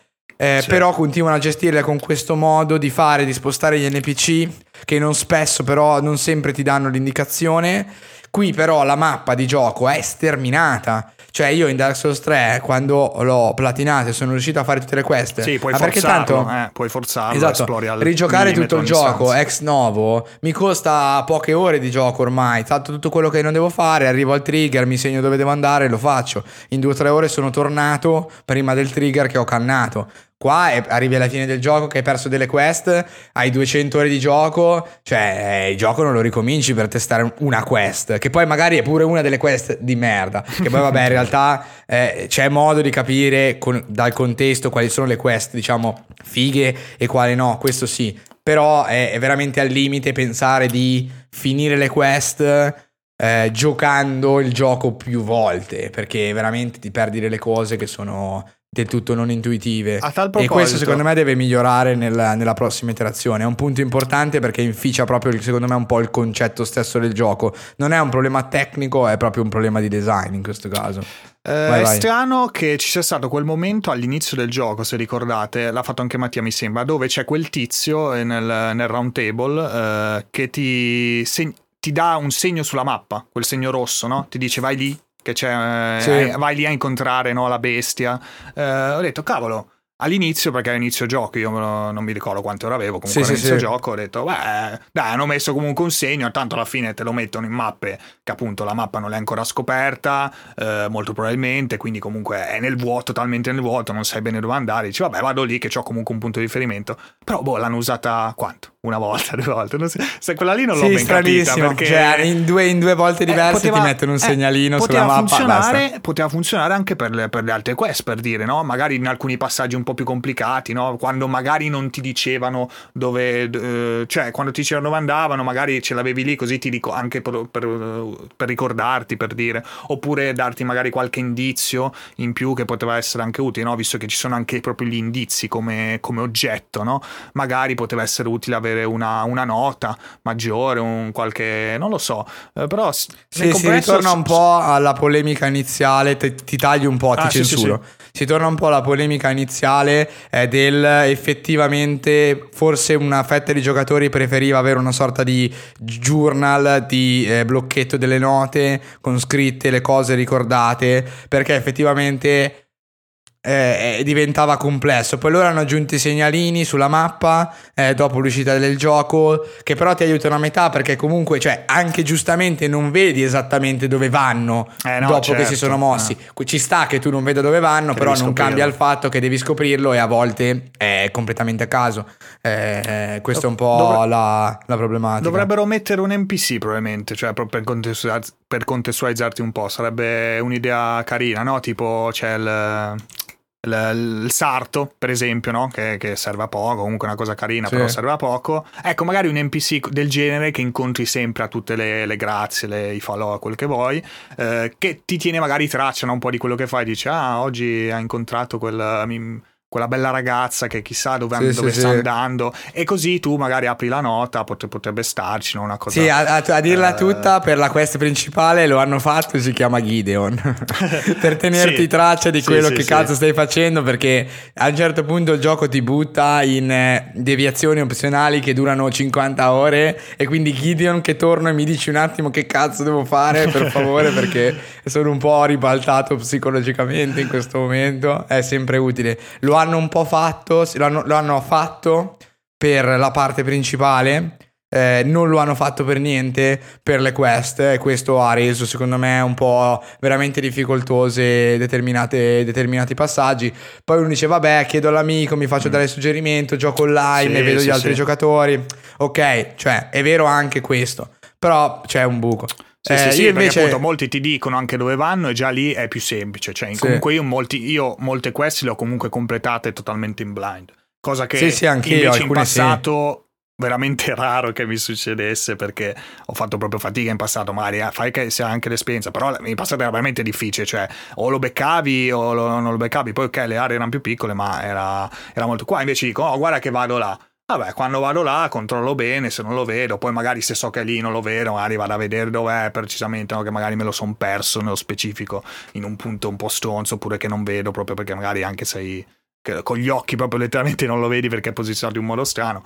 Però ecco, quelli che invece non ti dicono davvero dove vanno, cioè minchia la mappa appunto, è enorme, no? non posso saperlo, cioè o ti becco o non ti becco. vabbè, No, infatti, infatti.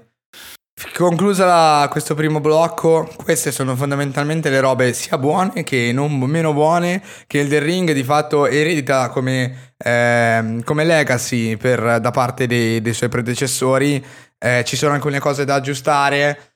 Quello che dico io da Faggot From Software, la roba da aggiustare citata, eh, parliamo veramente di roba da... è una limatura, cioè non è assolutamente il contenuto principale. Oddio, sulle quest in realtà Ni perché sbloccano dei contenuti opzionali molto importanti e molto fighi, quindi su alcune quest secondo me ci sare- c'è un discorso un po' più profondo eh, da fare, un po' più negativo diciamo. Però si recupera tutto, bene o male, diciamo che se hai qualche amico che l'ha giocato, che ti dà un indizio, ti muovi. Sì, non è la cosa ideale, ovviamente. anche in questo caso aiuta Sì, tanto sì. eh, il multiplayer Esatto. comunque io ho giocato tutto offline perché non voglio diciamo avere sporcizia oppure eh, avere indicazioni troppo chiare magari su punti segreti eccetera Eh, però giocando come tanti in in online bene o male magari ti danno gli int i giocatori cioè giustamente c'è la condivisione eccetera Eh, infatti mi sembra che Mattia a proposito di, di questa condivisione avesse, avesse una domanda Un'altra riguardo. domanda di Mattia, sì, abbiamo le domande di Mattia Beh, in realtà volevo posticiparla un'altra cosa, quindi facciamo così, vi introduco questo secondo blocco e vi faccio la domanda, così Bomba. poi anche io mi lavo di culo. E in realtà è una parte più importante forse la più interessante, nonostante arrivi un'ora da- dall'inizio della puntata, che è la scommessa iniziale del The Ring. Eh, molte volte mi ricordo anch'io nelle puntate di mesi fa, quando si discuteva di Elden Ring, dicevo sempre che la vera scommessa in realtà era proprio riguardante la base del gioco, cioè l'open world. Come avrebbe trattato From Software questo open world, cosa avrebbero fatto, eh, le fantasie sul fatto che sarebbe stata una roba molto vicina a un Breath of the Wild, oppure una cosa molto più standard. Vi dico cosa ne penso io, poi me lo dite anche voi. Secondo me eh, la, questione del- cioè, la questione dell'open world è relativamente semplice, nel senso che è un mondo, e sono d'accordo su questo, mh, ho detto anche le recensioni di Fossetti, su questo sono d'accordo, non, non posso dire il contrario, che ti parla continuamente, non tanto a livello di lore, proprio a livello di attività che puoi fare, eh, non ti lascia eh, quasi mai ehm, orfano. È anche un mondo dove però ehm, ci sono grosse porzioni che sono solo di passaggio col cavallo.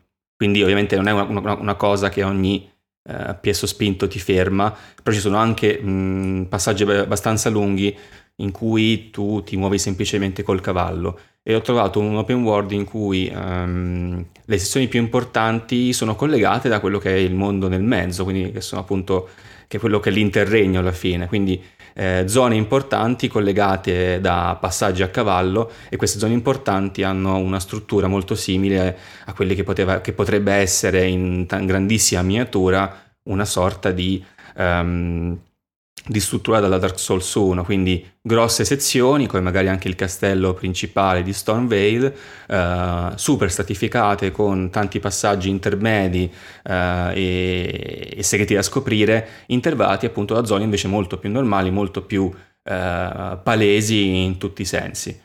E ehm, quindi secondo me alla fine Elden Ring, essendo questo gioco con questi intervalli di spostamento, eh, con sempre ovviamente attività più o meno nascoste, ma con il vero succo che si nasconde poi nei punti di arrivo, secondo me è, semplic- è semplicemente, tra molte virgolette, un ottimo open world.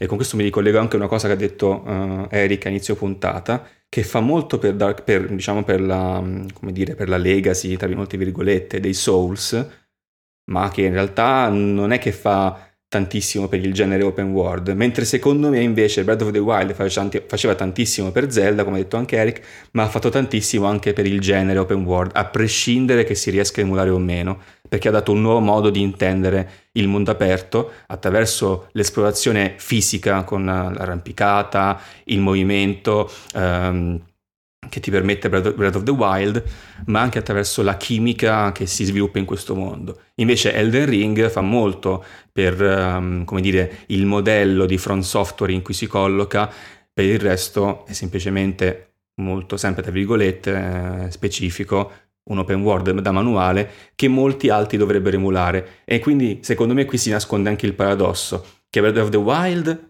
ha fatto molto secondo me per il genere open world, ma è difficilmente emulabile perché è veramente complesso. Dall'altra Elder Ring ha fatto molto meno di un Breath of the Wild, ma dall'altro canto è molto più facilmente emulabile perché si colloca um, nel manuale dell'open world. Quindi un mondo eh, ad approccio libero, in questo caso invece tutto posto con estrema cura, tutto eh, con del contenuto esplorabile e, e, con vari strati al suo interno, Ins- insomma si allontana da quello che è invece un po' più il paradigma del, per dire ormai infamous eh, Ubisoft style, dove sì c'è un mondo aperto, più bello da vedere che altro e dove le attività sono molto più orizzontali, eh, molto più riempitive. Elder Ring si allontana da questo e offre un, un, qualcosa che può essere emulato in futuro e quindi Elder Ring paradossalmente rispetto a uno Zelda potrà essere molto più utile al genere open world, per quanto lo non innovi. E volevo sapere voi cosa ne pensate al riguardo, poi faccio la domanda dopo a, a Fulmicotone, in realtà io non, non, non, la penso molto diversamente, perché effettivamente faccio fatica a capire, eh, al di là di un eccezionale level design e che in realtà in questo caso potremmo anche definire quasi geographic design, nel senso che il level design è eccezionale nei dungeon, eh, non sto parlando delle catacombe, sto parlando dei dungeon, degli edifici veri e propri, grossi, giganteschi, esplorabili, come eh, il castello Storm Tempesta, come si chiama in italiano, comunque Stormvale in inglese o l'Accademia, eccetera, quelli per quando dico dungeon in realtà mi riferisco a quelle porzioni di gioco lì. Lì level design, dove meglio, dove peggio, secondo me eccezionale. Il resto della mappa ha una geografia veramente di un livello di un'unicità eh, per me senza pari. Cioè, per, a me veramente stupisce in una maniera incredibile come sia possibile che nella mia testa in questo momento ci sia qualsiasi anfratto io abbia esplorato di tutta la mappa. Eh, questo perché ogni punto è studiato per essere ricordato, perché c'è qualcosa, perché è stato studiato un posto, una vista, un panorama, eh, un percorso particolarmente difficile magari a livello di nemici, un percorso bastardo perché c'è il veleno, un percorso perché ha uno di quei monumenti che camminano, eh, eccetera, eccetera. Da questo punto di vista, secondo me, non è eh, in un senso stretto una roba nuova che non si era mai vista, è un po' l'incarnazione di quello che vorremmo fosse ogni open world, questa è un po' la questione, mentre effettivamente Breath of the Wild aveva anche delle meccaniche proprio intrinseche di gameplay, fisiche e chimiche che eh, ti lasciavano interagire con il mondo di gioco in una maniera più libera, infatti come abbiamo detto all'inizio, alla fine il gameplay, il cuore, eh, al di là del salto che è nuovo e che in realtà non è inutile, poi eh, a livello di level design in realtà è determinante in alcuni dungeon per renderli super verticali, ma il certo. cuore è sempre quello dei Souls, quindi non c'è, una, non c'è l'arrampicata libera, non c'è da bruciare l'erba per utilizzare nessun aquilone per volare, perché? Perché l'impostazione di gameplay è già tanto che c'è il cavallo, fondamentalmente secondo me, nel senso che è un'impostazione così rodata, allo stesso tempo così libera, così precisa, che ti lascia giocare e ti lascia sfidare delle sfide così difficili, perché la sfida quando è difficile ma giusta è perché c'è anche un sistema di gameplay che ti aiuta a sconfiggere la sfida e non ti intralcia troppo. Abbiamo già parlato dei difetti che a volte effettivamente si mettono eh, e ti intralciano, ma in generale il sistema è questo e non c'è spazio se vogliamo eh, o comunque non è banale capire come si può integrare una, un'esplorazione a 360 gradi come quella di Zelda. Che infatti però ha un combat system che è molto più semplice cioè, Cosella ha fatto esattamente la, la, versione opposta, ti lascia esplorare esatto. in maniera completamente libera, però poi quando devi combattere eh, è quasi più figo lanciare le frecce dall'alto con in slow motion che non usare le spade, perché alla fine le spade fanno quello che fanno, hanno la loro combo, è sempre quella, eh, ripetuta mille volte su diversi tipi di arma, eh, ma nessuno ne parla perché non è quello il focus. Eh no, infatti me. c'è il prezzo di quell'equilibrio incredibile, poi the Wild ti porta appunto ai eh, al combat quello lì, hai 10 nemici in croce perché poi appunto sono quelli, ma proprio perché sì, permettendoti pochi. di andare ovunque fino all'inizio, eh, che tra l'altro è una cosa che fa molto bene e questo fa parte di ciò che mi ha stupito tanto del gioco, eh, Elden Ring, nella libertà veramente abbastanza allucinante che pur sapendo di trovarmi davanti comunque al loro modo di vedere l'open world, non mi sarei aspettato, proprio perché comunque nel complesso loro cercano di bilanciarti, no? un'esperienza in cui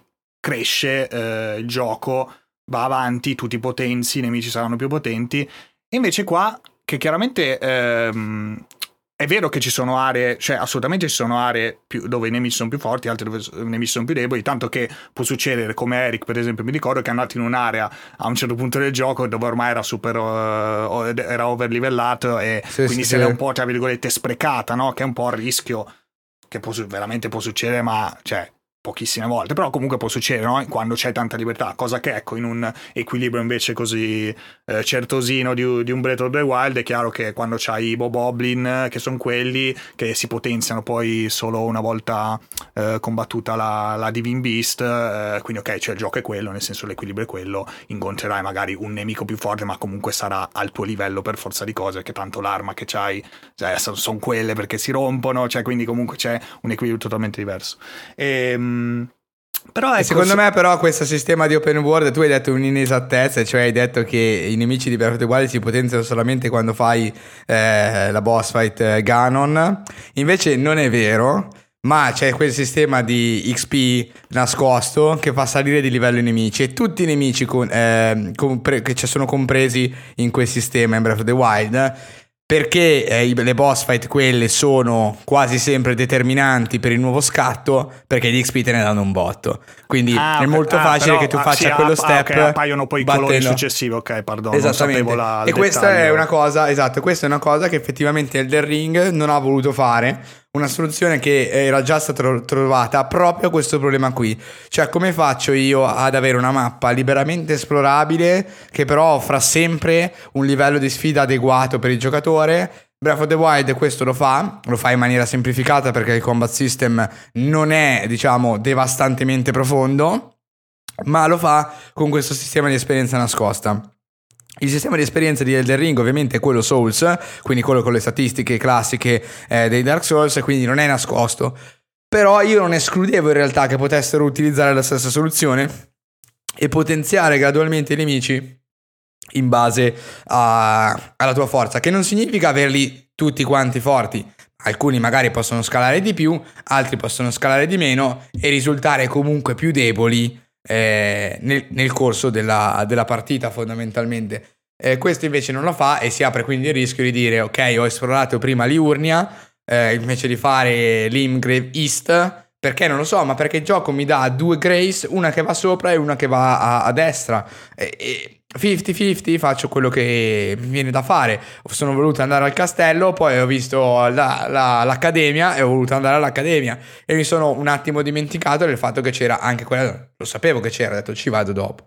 E, e lì mi sono bruciato una parte. Secondo eh, me sì, lì sì. è stato un po'.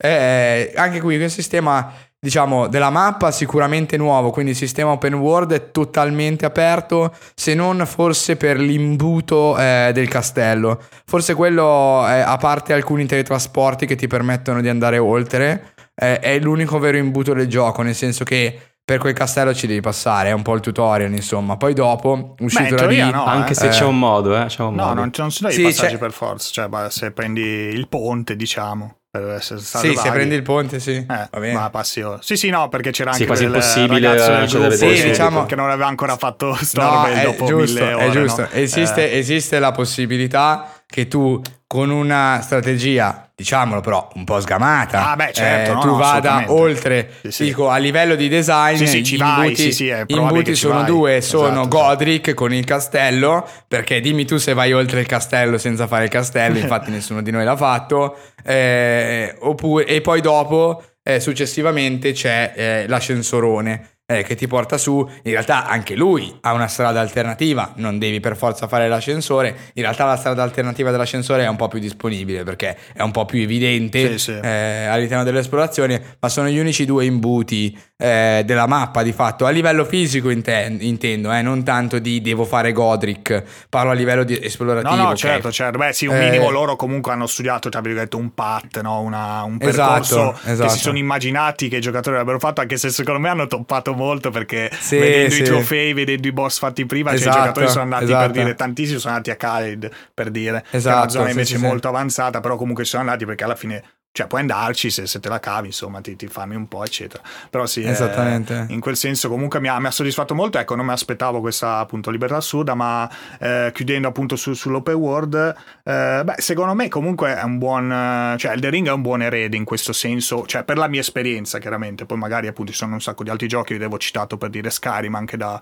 nella recensione di Fossetti per esempio, eh, un erede di, di appunto the Wild, cioè comunque in terza persona mi dai sta mappa che mi si apre davanti appena esco dal tutorial in cui appunto posso ho, ho proprio l'impressione di andare dove, dove voglio e, ed effettivamente poi posso farlo eh, pur con mezzi magari appunto sgamati come dicevate ma posso farlo di fatto se voglio. Posso trovare appunto questi teletrasporti che mi portano in zone in cui mi giro dico dove cazzo sono? Fammi tornare indietro ho paura e, però sì mi ha diciamo questa eh, semplificazione di Mattia cioè non, non me la ritrovo molto ma più che altro perché poi non ho, non ho giocato altri giochi che mi abbiano dato tutta questa libertà. Eh, quindi non... Eh, cioè sì, sarebbe bello fossero tutti così l'open world, però poi di fatto, boh, ma cioè, non sono d'accordo. Fatemelo e vi dico, ok, è bello, però se non me lo fanno gli altri e lo trovo solo da loro. Vabbè, se non lo fanno gli altri non vuol dire che non cioè, l'open world è inteso così, se non lo fanno non vuol dire che mm, no, vabbè, okay, non qua si apre, si apre questo si apre, cioè, cioè, cioè, questa è una spaccatura filosofica del dire, io questo cioè, Mattia dice, eh, però, lo potrebbero senso... fare, però poi nessuno lo fa, quindi chi, chi cioè, capito, qual è allora no, la realtà dei fatti, no? no, questo, questo sto dicendo, che... cioè, è un po' la spaccatura filosofica del dire No, quello che fa il The Ring non è stata non è nulla di nuovo farlo, se cioè, non dico, eh. perfezionare, eh. no? dice, dice, non ha fatto nulla di nuovo se non perfezionare la formula e secondo me questo è un fatto, eh, allo stesso tempo però non lo fa nessuno. Eh, nel senso che chiunque fa, perché infatti secondo me il manuale dell'open world, cioè magari fosse il del ring, nel senso che per me poi a livello, eh, come posso dire, intuitivo, per, me, per la mia testa, se mi dici il manuale dell'open world, il manuale dell'open world è l'open world di Ubisoft, perché è quello che fanno tutti quanti, sì, Rockstar, con risultati no? altalenanti, anche, anche, Rockstar, sì, ma secondo me neanche, cioè Red Dead Redemption 2, col cazzo che lo fanno tutti quanti, cioè non, eh è, no, il modello, esatto, non è il manuale esatto, dell'open cioè... world è un'eccezione, è l'eccellenza che uno può eh, estrarre dal manuale con tante esperienze e tanto talento. E magari non è a livello innovativo di Breath of the Wild, io credo non lo sia, eh, perché appunto nel core del gameplay in realtà non fa quello che ha fatto Breath of the Wild, prende quello che esisteva, lo espande in ogni direzione possibile, immaginabile, eh, che però erano di- direzioni già tracciate in passato, di fatto. Eh, vengono espanse e portate al loro estremo qualitativo e quantitativo massimo, ma non vengono innovate, questo è assolutamente vero. Se nel futuro qualcuno riuscirà a fare un gioco, come dice Mattia, tra virgolette, copiato da Elden Ring, io ripeto, sono solo che contento, lo gioco tanto quanto ho giocato con Elden Ring. Mi, devo, sto ancora aspettando che esca un altro Dark Souls, però sì, questo, io, cioè, secondo me, per come stanno le cose che hai detto anche tu, è molto più facile che facciano l'Elden Ring clone che il Death Stranding o Breath of the Wild Clone assolutamente che sì. hanno portato veramente una roba che ci provino quantomeno eh, che, perché secondo me questa è la discussione. infatti che ci provino. un sacco però appunto non sono usciti eh, sì, sì, sì, esattamente però, di, eh, di, qualità questo ecco. è vero perché vabbè sì non posso raggiungere. Però eh, questo qui beh però me... non fare la, la vocina come se ti stessimo rompendo il cazzo perdonami è un dato di fatto cioè, questo non lo diciamo noi perché usciti, siamo a Non è che stiamo cioè, parlando cioè, perché noi, sono cioè, quelli. Nel senso... La litigio, litigio, litigio.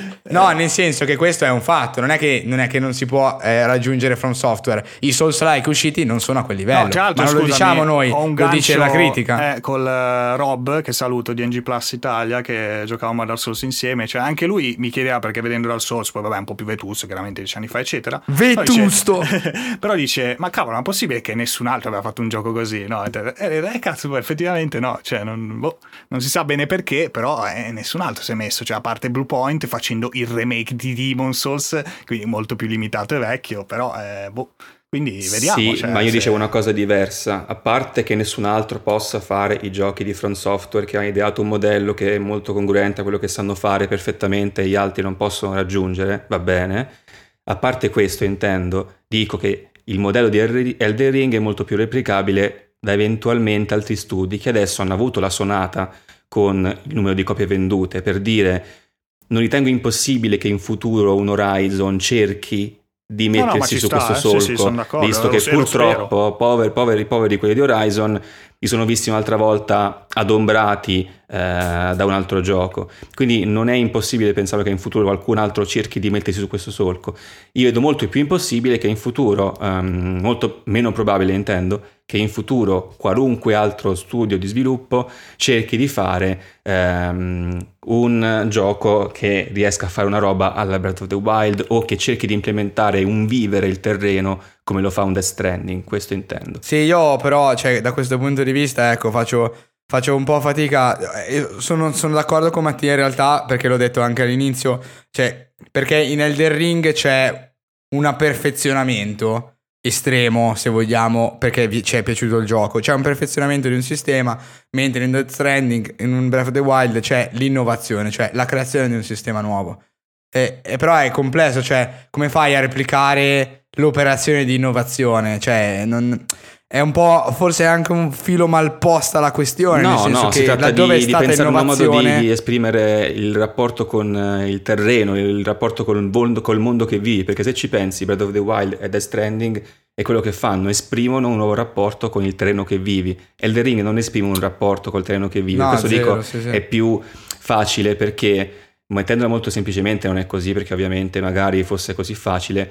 Elder Ring mette tanto contenuto, cioè è la cosa che diciamo continuamente, ah vedo Sì, queste sì. cose destra e sinistra perché Eh, infatti è tutto a un effettivamente prezzo alla fine. è tanto contenuto. Il tanto contenuto, effettivamente forse qualcuno ci può riuscire a fare un'altra volta, a mettere tanto contenuto. È difficile che qualcuno riesca a capire un terzo modo per vivere il mondo. Forse secondo No, me chiaro, su è riuscito. Forse secondo me Sì, Outer Wilds è riuscito a fare una cosa simile, non in modo eh, fisico come un Breath- sì, sì, sì. forse dico più, più fisico come un Breath of the Wild Stranding, però ha dato un nuovo modo di vivere un certo tipo di mondo o mondi. L'Elden Ring lo ha fatto invece con ehm, come, come dire, vivere eh, la, la massa che un mondo ha da proporti e questa massa, bene o male, ehm, è possibile che altri possano mettercela dentro. Poi possono mettercela malissimo, eh? possono fare Sì, magari sì, un sì, mondo di catacombe, però eh, Oh, shit. no, forse Oh, lo- lo- già lo fanno in realtà, lo un fa mondo di spiriti arborei. Oh shit. Però dico È che già così Elden Ring. è probabile che dicano, però aspetta, queste forse le possiamo fare anche noi, e effettivamente ha funzionato, proviamo a farlo. Cioè, no, Io eh, faccio, guarda, sono d'accordo, sono d'accordo secondo me sulla, sulla filosofia che, che ci sta dietro la quantità, ecco, è la- il modo di- in cui proporre la quantità, penso che pian piano, cioè ecco, forse, forse questo fa il Ring, in- eh, non è correttissimo dire innovativo in realtà, eh, però è per passare un attimo il concetto, e cioè riesce a creare un gioco che ha tanti contenuti, quindi è una questione di meccaniche, è una questione un po' meta che di meritano, sviluppo. diciamo. Eh, esatto, Meritano che tutti, meritano. quasi tutti, dove, 90%. esatto, dove normalmente un altro gioco, diciamo, tra virgolette, standard ubisoftiano, per arrivare allo stesso numero di ore di gioco, e comunque non ci arriva, eh, tende alla, alla fetch quest, tende alla ripetizione ossessiva però eh, di determinate meccaniche, tende a crearti degli spazi completamente vuoti eh, da farti passare, eccetera. Cioè, trova delle strategie per gonfiare il numero di ore, che sono delle strategie più farlocche rispetto a quelle che Elden Ring riesce a mettere nella. Io dico quasi totalità, poi possiamo anche discutere, sono di meno o di più, però nella stragrande maggioranza eh, della roba che mette sul campo. Secondo me questo è, è, è, è innovativo, eh, dipende dal punto di vista a cui uno si guarda. È stato fatto in passato, sì, magari in parte da Breath of the Wild, però Breath of the Wild aveva un altro tipo di focus, nel senso che appunto aveva delle meccaniche diverse e non proponeva così tante, co- cioè sì c'era tanto da fare, ma era più esplorativo. Qui c'è da fare perché ci stanno i dungeon da completare, che è diverso. Guarda, forse Eh. in passato, ah, questo uno devi dirmelo tu sicuramente, forse in passato The Witcher 3 potrebbe aver fatto una cosa al secondo me Ring. no. Secondo me no, e ti spiego perché. Perché The Witcher 3 quello che ha fatto di eccezionale e non, assolutamente non voglio toglierglielo è una narrazione, una tipologia di, proprio di qualità di- del dialogo eh, e dei personaggi altissima, eh, sicuramente. Però il sistema di The Witcher 3 è un sistema all'acqua di rose, cioè un sistema alla quest. Vado, faccio disfo, Beh, vado lì, c'era, c'era qui, contenuto, non intendo quello, c'era tan- tante queste delle- dalle C'erano secondarie tante agli quest. No, sì, sicuramente c'è tanto da fare. dungeon, poi Sì, le sì, queste sì. Beh, anche Però-. Bethesda, no, alla fine, cioè comunque Sì, loro il esatto, Fallout, l'hanno esatto. sempre messo e anche una notevole libertà, cioè... No, è questo, questo è giusto, questo è giusto. Infatti, non è un caso, e torniamo qui, Fossetti che cita Skyrim, no? Nella libertà totale, nella quantità dei contenuti eh, che, sono stati, che sono riusciti a mettere nel gioco. E io qua faccio un altro gancio. Ehm, non è sicuramente un caso che proprio i Fallout e gli Skyrim vivano degli stessi problemi da così tanto tempo. Perché sono giochi che si sono concentrati Sì. sulla qualità del contenuto e sulla quantità insieme alla qualità, invece che a fare il salto in avanti dal punto di vista tecnico. Eh, questo secondo me è quello che hanno in comune. Infatti, vediamo. Adesso è vero, non sono completamente identici, così come non sono identici 3 Dark Souls, ovviamente. Però eh, Fallout 3, New Vegas e Fallout 4 sono la stessa roba. Eh, poi chi gioca ai Fallout, così come io che gioco Dark Souls, posso elencare le differenze del gameplay, cosa c'è, cosa non c'è negli altri. L'abbiamo fatto prima eh, un pochino, se vogliamo, con Elden Ring. Eh, però il succo della questione è che sono gli stessi giochi. Eh, e di fatto lì, quando tu hai un sistema che conosci, che ha una base solida e su cui quindi puoi costruire, il tuo motore di gioco, quello con cui sviluppo, diventa più, più una sandbox in cui tu crei delle robe e puoi creare tanto contenuto di qualità. Backlash qual è? Ti ribecchi gli stessi problemi che non hai voluto risolvere perché hai fatto altro. Quindi se questi problemi sono problemi eh, veramente profondi, eh, che quindi a un certo punto nodi che vengono al pettine per davvero, è un problema. Infatti per Fallout è stato così, non ha mai risolto quei problemi, a un certo punto è uscito Fallout 76, che è una merda. Perché? Perché non hanno mai risolto dei problemi, hanno fatto uscire un gioco mentre il resto dell'industria era andata avanti di 10 anni, loro hanno fatto uscire una roba che era identica a quella che, perdonatemi, Sì, è uscita con Fallout 3, o quasi.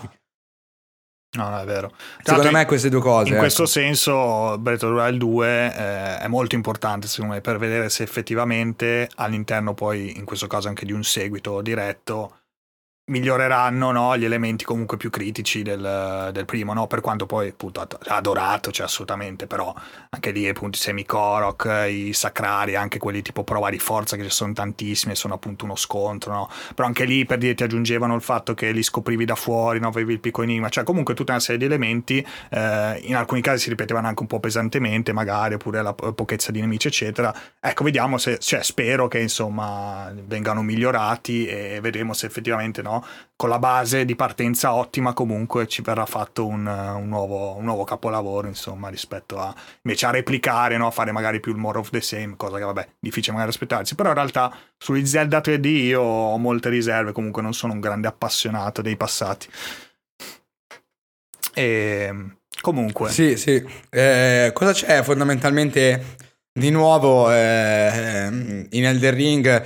Di fatto eh, il tema chiaramente del sistema open, eh, se vogliamo ci buttiamo dentro anche le quest, che in realtà è un tema vecchio nuovo, tra virgolette, perché è un sistema vecchio inserito in un contesto nuovo e quindi ha dei problemi, perché non è stato tarato.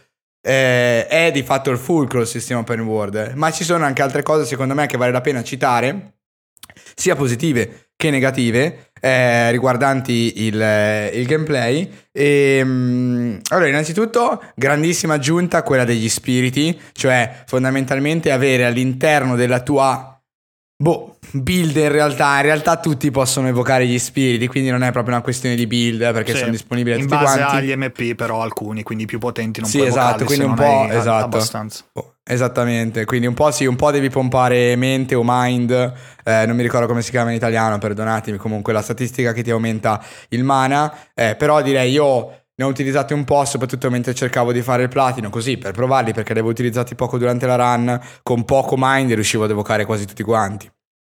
Quindi lo do abbastanza per, per, eh, per Ah, disponibili. alcuni anche HP giustamente come ci Sì, consigliano sì. Come ci dicono dall'alto, che da Esatto. Matt che ci guarda dall'alto dei cieli e ci consiglia. Grazie Matt comunque. E quindi una grande aggiunta anche perché eh, alcuni secondo me, ecco vabbè, alcuni sono un po' qua- quasi più spiritosi che non utili, mettiamola così. Eh, sono veramente tanti anche lì, cioè non me l'aspettavo. Sono tanti, eh, ma quelli unici sono totali. Eh, potenziandoli. Sì. Molto figo sì, anche sì. come cosa. Come mosse, eccetera, sono riporti sì, sì, si evolvono anche loro e secondo me quelli veramente fighi sono quelli unici. Sì, cioè gli spiriti delle, cioè, delle persone proprio, dei, dei, soldati che hanno un nome, dei soldati speciali piuttosto che degli assassini, piuttosto che cioè ogni eh, diciamo ogni specie del gioco poi ha dei nomi di riferimento speciali che si sono fatti, diciamo, sono diventati famosi all'interno del loro gruppo o della loro specie e, e tra questi alcuni o sono messi nelle prigioni eh, dell'Evergeol oppure sono messi eh, come spiriti evocabili e sono molto molto fighi, tra l'altro alcuni se non sbaglio non le usate tantissimo, però leggendo le descrizioni alcuni sono molto fighi perché rispondono a quello che fai in realtà e puoi chiamare qualche, qualcuna delle loro abilità eh, facendo tu delle cose mentre combatti fondamentalmente. Ah, figo. Ce n'è uno mi pare che risponde al tuo urlo se usi un Ash of War ah, eh, dell'urlo, bello, bello. Eh, che poi lo può fare una volta per evocazione, che è molto, che è molto carino. E sì, scusami se ti ho interrotto, ma il succo della questione è che è ci intromette sempre nel discorso di Mattia dell'innovazione. Eh, no, è la perfezione sia nella quantità che nella qualità del sistema. Spiriti, tantissimi, è una direzione in più in cui tu puoi giostrare la tua build e dire mi faccio la build, prendo questo spirito, se voglio faccio pure un po' di roleplay perché gli spiriti, quelli veramente fighi, hanno un nome e un cognome e, e, lo utilizzo nelle boss fight perché sono forti, perché sono fighi, eccetera. La stessa cosa, faccio un salto avanti. Eh, la stratificazione delle magie, e io li chiamo miracoli per capirci, comunque quelli basati per la maggior parte in realtà eh, su fede, è veramente una roba bestiale. Perché ogni sottoramo eh, dei maghi e ogni sottoramo della fede barra arcano barra intelligenza in realtà ha la sua schiera di magie eh, Puoi decidere di mixarle, puoi decidere di fare roleplay e utilizzare solamente magie di un determinato certo, settore. Sì, esatto. Eh, io infatti nella mia, nella mia, build per esempio ero, sono sempre stato un uccisore di draghi quindi io andavo in giro sperando di trovare draghi ovunque per ammazzarli, prendermi il cuore e andare a fare il trade per una nuova magia oppure trovare quelli boss, diciamo quelli fighi fighi boss di drago che poi ti lasciano con la remembrance eh, qualcosa da prendere e, ehm, per poi utilizzare, no? E di fatto ho fatto un po' quello, ho utilizzato Drago eh, quasi per tutta la run, nonostante in realtà anche lì draghi in realtà poi sono tre tipi diversi, ok, vabbè, fa niente, c'è un botto di roba. Il discorso è che questa stratificazione, cioè se io penso veramente alle magie di Dark Souls 1, che erano tre con i potenziamenti uguali, sì. sta roba qui c'è una veramente una libertà e ancora qui sempre nel senso di perfezionamento di quantità e di qualità insieme veramente terrificante perché poi ce ne sono tanti e sono tutti diversissimi quelli unici alcuni sono veramente bellissimi sì bellissimi eh, faccio un nome molto importante le esatto. versioni potenziate cambiano sono, migliorano cioè sì. sono più spettacolari no? Proprio faccio un, un nome specifico cioè, da quando io ho combattuto Malenia eh, e ho preso il suo, eh, il suo incantation, sì eh, veramente quello del fiore è una roba spettacolare per me, è proprio bellissimo, lo carichi, ti butti a terra, esplode, eh, mette la Scarlet Rot, cioè è vera- a parte il fatto che è rottissimo, vabbè, questo però è un altro discorso, però è veramente figo da utilizzare perché ho visto che ci sono alcuni boss eh, che se all'inizio, in un momento giusto, cominci a castare la magia, nel tuo movimento schivi i suoi attacchi e non ti prende eh, ed è fighissimo perché ti devi studiare quindi il tempismo e c'è la chance che ti prenda magari una sola volta nella raffica di 4-5 colpi che spara, ovviamente rendendo la mossa terribilmente efficace. Eh, certo. Non è molto semplice perché devi essere un po' precisino, infatti solitamente magari è più facile all'inizio della boss fight perché il boss è sempre nello stesso punto, ti viene incontro, basta che capisci a che distanza cominciare a castare e poi diventa abbastanza automatico. Sì, succede Mentre con certe animazioni, se ricordi anche lì Giant Hunt, no? quella mossa che sì, affondo verso l'alto, si abbassa, quindi comunque se ti dà un, un, fendente normale a mezza altezza li sì. schivi col tempismo giusto, è abbastanza sì, anche semplice, e poi lo lanci in aria, molto figo. Giant Hunt è una delle Ash of War, quindi delle weapon arts modulari di cui abbiamo parlato prima, eh, per, per, dare un contesto, diciamo, magari a chi non ha giocato in inglese, quindi sente Giants Hunt ed è caccia grande, cos'è che era caccia grossa in italiano? Sì, sì, sì, sì, caccia grossa forse. E quello, tra l'altro, quello che, è una che fondo, l'avevo provato sul tuo consiglio. che lancia verso l'alto il nemico, lo lancia proprio esatto. in aria. Quello che tu mi avevi detto, che giustamente me l'avevi consigliato, ce l'avevi consigliato, ne parlavamo, dicevo io uso questo, è molto figo, l'ho provato anch'io, effettivamente è molto forte perché i nemici base li sbalza verso l'aria, no? Quindi ti permette di fare dei nemici magari che sono un po' difficilotti, sbalzandoli verso l'aria, rendendo Giant Hunt completamente rotta rispetto ad alcune meccaniche di combattimento. Ce n'è una eh, dei Crucible, del crogiolo, Aspects of the Crucible, Lo scudo, che è il, co- il corno, è il corno, sì. è il corno e quello lì chiaramente ci mette più tempo a caricare, ma ribalta anche alcuni boss che non ribalti con Giant Hunt, Sì, li sì, proprio in aria, assurdo. terrificante. E quelli sono bellissimi eh, da utilizzare perché veramente eh, ti danno una profondità che in passato secondo me non c'era. Cioè, magari Dark Souls 3 già aveva un po' più di roba con cui giocare. Però secondo me a prescindere diventava sempre che con la magia o ti potenziavi le armi oppure facevi più più eh, dalla distanza. Qui invece puoi fare veramente quello che vuoi. C'è il più più dalla distanza, ci sono i potenziamenti delle armi e poi c'è tutta una schiera di incantesimi e di magie uniche eh, che, che sono uniche proprio, quindi hanno il loro utilizzo e devi imparare a utilizzarle e non hanno, diciamo, non sono le versioni potenziate piuttosto che e basta. E ce ne sono tante, ce ne sono parecchie eh, così uniche, eh, soprattutto legate ai boss, ma, an- ma anche trovabili nella- nella- nell'open world. Sì. Questa è una cosa che mi ha stupito tantissimo perché non mi aspettavo questo tipo di quantità e adesso ti lascio parlare anche Mattia magari se vuoi dire la sua ehm, ci metto dentro anche le armi perché anche le armi sono di tipi e di quantità mostruosa cioè ho finito il gioco credo di averle prese quasi tutte cioè ho fatto il platino ma nel platino ci sono solo quelle leggendarie non ci sono tutte quante hanno levato sta follia perché sarebbe stato impossibile in questo gioco prendere tutto quanto eh, ma sono veramente un'infinità. Cioè, e poi con il dual wielding, poi, cioè, è veramente senza senso, secondo me, la quantità di build che puoi fare. Dicevo, a tutto questo si aggiunge poi la figata della, della postura, diciamo, arrivato- arrivata direttamente da, da Sekiro praticamente, no? ai nemici. Esatto. Questa stazzi che in realtà è nascosta questa volta, dove in Sekiro invece era mostrata sotto la barra HP dei, dei nemici, eh, dove puoi eh, avere quel momento in cui fai uno- una mossa, una- un affondo critico no? verso, verso il nemico, diciamo una- un'animazione unica che gli fa molto danno perché l'hai, gli hai caricato questa barra invisibile, quindi l'hai bloccato, no? l'hai, l'hai- l'hai- l'hai stordito sostanzialmente in, det- in parole semplici. E appunto, quindi avendo tutte queste possibilità, unisci, scopri un po' che quella mossa è più efficace, quell'arma, comunque le armi pesanti in questo senso sono molto efficaci, li affondi, e quindi alcune mosse anche io all'inizio usavo un sacco lo spadino, quello dei, dei primi cavalieri che incontri praticamente, no? nel boschetto e, nella, e prima Sì, del, del- della del cancello, insomma.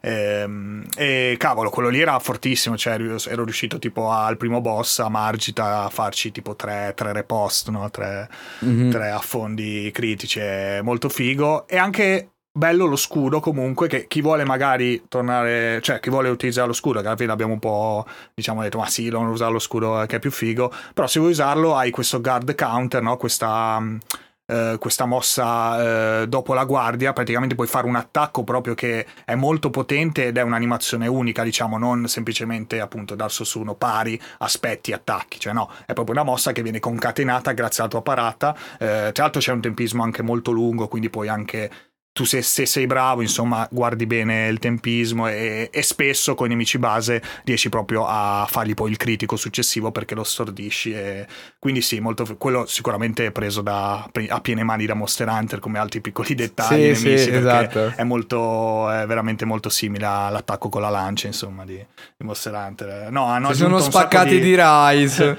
hanno aggiunto un sacco di chicche, un sacco di cose. Chi si vuole divertire, appunto, lato gameplay, trova veramente tante cose. Come diceva anche all'inizio Eric, poi si va a sforare un po' nel bilanciamento, dove effettivamente alcune cose sono talmente fighe e forti che sì. Cioè, ti rendi conto che, ok, forse questo è meglio non utilizzarlo. Comunque mi, mi sta facendo da solo il boss. o- però, però, comunque, dai, cioè, ci sta alla fine quando metti veramente tutta sta roba cioè, nel senso, è comprensibile che, che poi qualcosa sfori, no? Un po'. Eh, hanno, stanno facendo comunque le patch, hanno fatto le patch, però sì, alcuni elementi, tipo il bleed è molto sì, forte. Se mi, se mi aggiustassero il forte. gioco sarei contento. Eh, sì. Ecco, anche quello.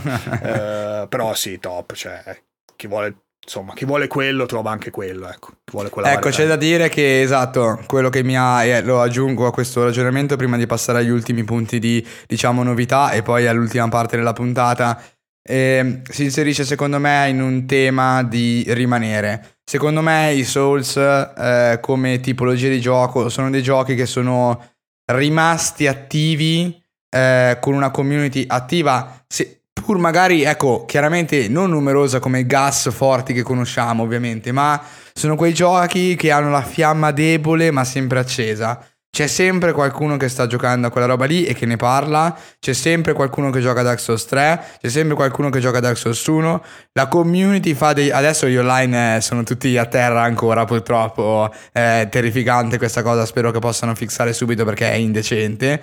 Eh, sì, su PC però, comunque sempre, su, su PC sì, su PC chiaramente, su PC, scusate, giocando su PC a volte mi dimentico, ma ha perfettamente ragione Ale, scusate. E ehm, Spero che le tirino su, però è una community che addirittura a volte fa il return to Dranglake, return to Lordran e per tre settimane la community torna a giocare il gioco, ripopola i server e quindi in quelle tre settimane tu ti puoi giocare il gioco diciamo con la stessa... Ehm, con la, con la, stessa potenza dell'online, con la stessa presenza di altri giocatori, come se fosse day one di fatto, perché è pieno di gente che sta facendo la sua run, che puoi evocare, puoi fare le covenant e, e stronzate del genere. Che, eh, questo per dire cosa? Che e i giochi precedenti in realtà come quantità di contenuti di variabilità delle build e di robe esplorative che potevi fare erano decisamente più nello standard in realtà del, di un gioco classico AAA diciamo.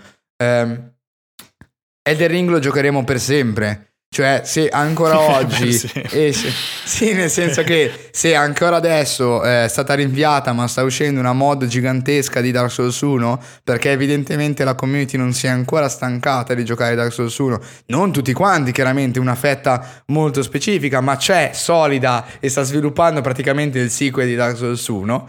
Ehm, non oso immaginare cosa tireremo fuori con Elden Ring, che in esso stesso già ha una quantità di ore giocabile, se hai voglia di farle chiaramente, è infinita con tutte le build. Se ci mettiamo dentro anche l'apporto della community che arriverà, cioè ce lo porteremo dietro veramente per sempre, cioè eh, contando il fatto che è anche la versione più nuova del Souls, quindi quella un po' modernizzata, un po' più fluida, meno bloccata e legnosa del primo Dark Souls, quindi più appetibile secondo me c'è veramente la possibilità che diventi un fenomeno eh, per gli anni a venire proprio, così come in realtà lo è stato un po' Souls. Però vabbè, Souls è stato anche l'iniziatore di un fenomeno preciso, no? Quindi è ricordato anche per quello. Elden Ring chiaramente non è il primo Souls, quindi non verrà ricordato per quello, però c'è la possibilità che i giocatori non lo lasciano, non dico mai, ma, ma quasi diamo anche per scontato che con 13.4 milioni di copie vendute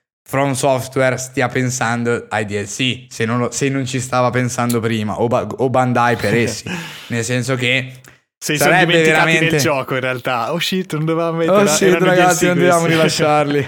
tipo, tutte, tutte, le quest sono in realtà i DLC, eh. eh, non andavano messi. E questo per dire che c'è la possibilità che il contenuto base del gioco si venga espanso eh, in futuro. E, e, vabbè comunque i DLC di, di From Software nel bene e nel male sono sempre stati eccezionali. Eh, quelli di Dark Souls 2 sono stati gestiti forse in maniera non geniale se vogliamo. Eh, quello di Dark Souls 1 aveva effettivamente il problema dell'entrata impossibile, quella roba lì non si sa chi l'abbia pensata. Eh, il maestro perché fa queste cose? Cioè, cosa, eh, cosa, sta eh, facendo? C'è un po' appisolato. È un po' appisolato. Eh, però, per esempio, di Old Hunters ce lo ricordiamo come uno dell'espansione, se non la migliore, perché chiaramente ci sono quelli di The Witcher 3 che sono molto competitive dal punto di vista della qualità, comunque una delle migliori della generazione scorsa, eh, a mani basse sì, proprio. Sì. Sta sicuramente nella top 3. Ehm, quindi ho fiducia del fatto che loro, se, se è nei piani, io non sono sicurissimo sia nei piani perché solitamente con Bandai è una roba che viene fuori subito che c'è il season Sì, pass effetti sì, in con la passato, deluxe è eh, strano sì. che non ci sia Souls 2 quindi io, Souls 3 è successo così, quindi esatto io ho un po' sì scusami io ho un po' l'idea che in realtà non, non lo faranno cioè che Elden Ring è così è, tra virgolette è morto Elden Ring Eh, secondo me Eh. invece... Vediamo, vediamo. Cioè, lo so che ci sono delle speculazioni, delle teorie e anch'io ho delle remore del fatto che ci sono dei blocchi narrativi che sarebbe fighissimo che eh, venissero eh, colmati, diciamo, eh, perché non lo sono nel gioco base o comunque è lasciato il velo del mistero. Eh, secondo E- me invece...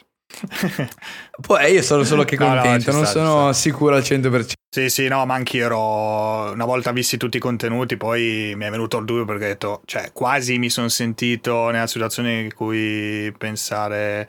Ma c'era davvero bisogno di mettere tutta sta roba?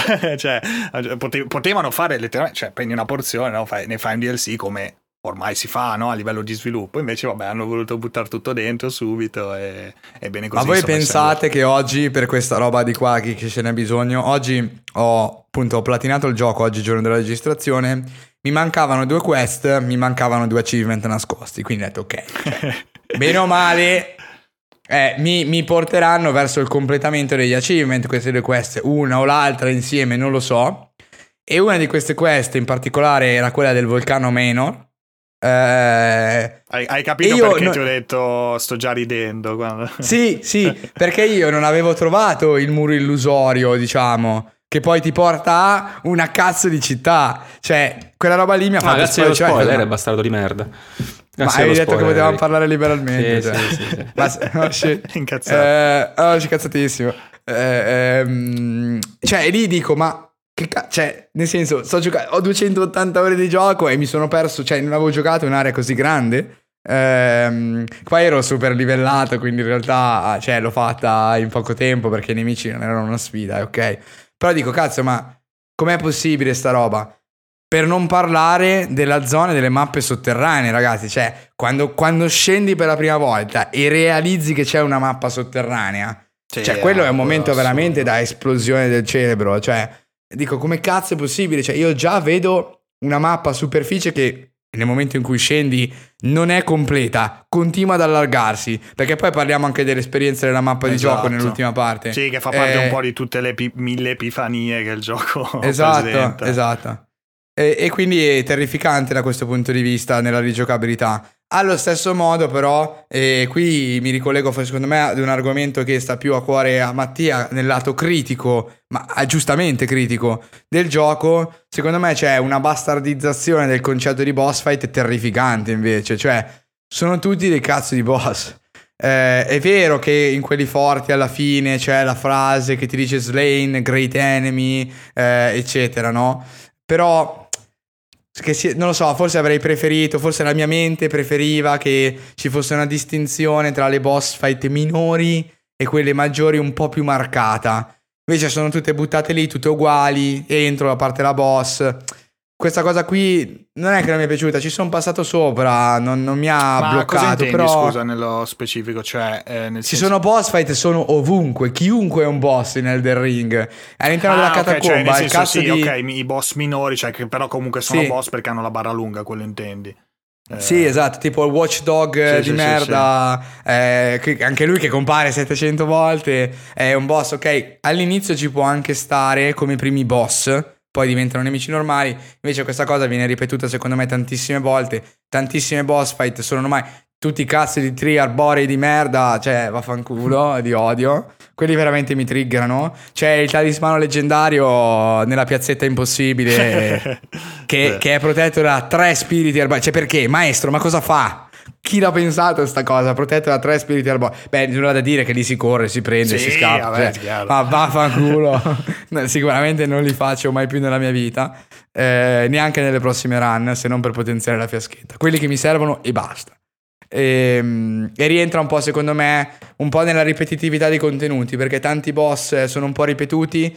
Secondo me non è per me personalmente, quindi esula dalla critica oggettiva, non sarebbe neanche un problema. Se non fosse che a volte mi becco il boss fight ripetuto prima della boss fight originale, diciamo, e quindi mi gioco il boss in una catacomba di merda, eh, tipo la, gli assassini eh, dei coltelli neri, non so se in Sì. italiano si dice coltelli neri, comunque Black Knife, che potrebbero essere una roba figa, però ti incontri prima la, la Shade, eh, ti fa vedere il boss eh, e boh, poi dopo lo sai sconfiggere, lo mati come se non ci fosse Eh sì, domani. sì, quello è come dicevo anche prima, no? C'è questa libertà che, in cer- visto la, la diversi- diversificazione poi del, comunque dei contenuti, perché, cioè, ok che si ripete il boss, ma co- sono comunque tantissimi a livello di varietà. eh, perché, No, sono eh, comunque eh, tanti, e sì. quindi sì, può capitare che appunto incontri, io per esempio ho incontrato, come dici, proprio molti, molti nemici, cioè nemici base, magari prima di incontrare i boss, no? Eh, mi è successo a me, per esempio, eh, perché ero andato magari in una zona più avanzata, quindi già quelli erano Esatto. base, e poi però me lo ritrovavo come boss e, ah sì, ok, vabbè, sei tu, eh, va bene. Cioè, non pensavo. Marco fossi un boss, però sì, questo eh, chiaramente dovendo riempire, sì, sono diventati tanti come, boss.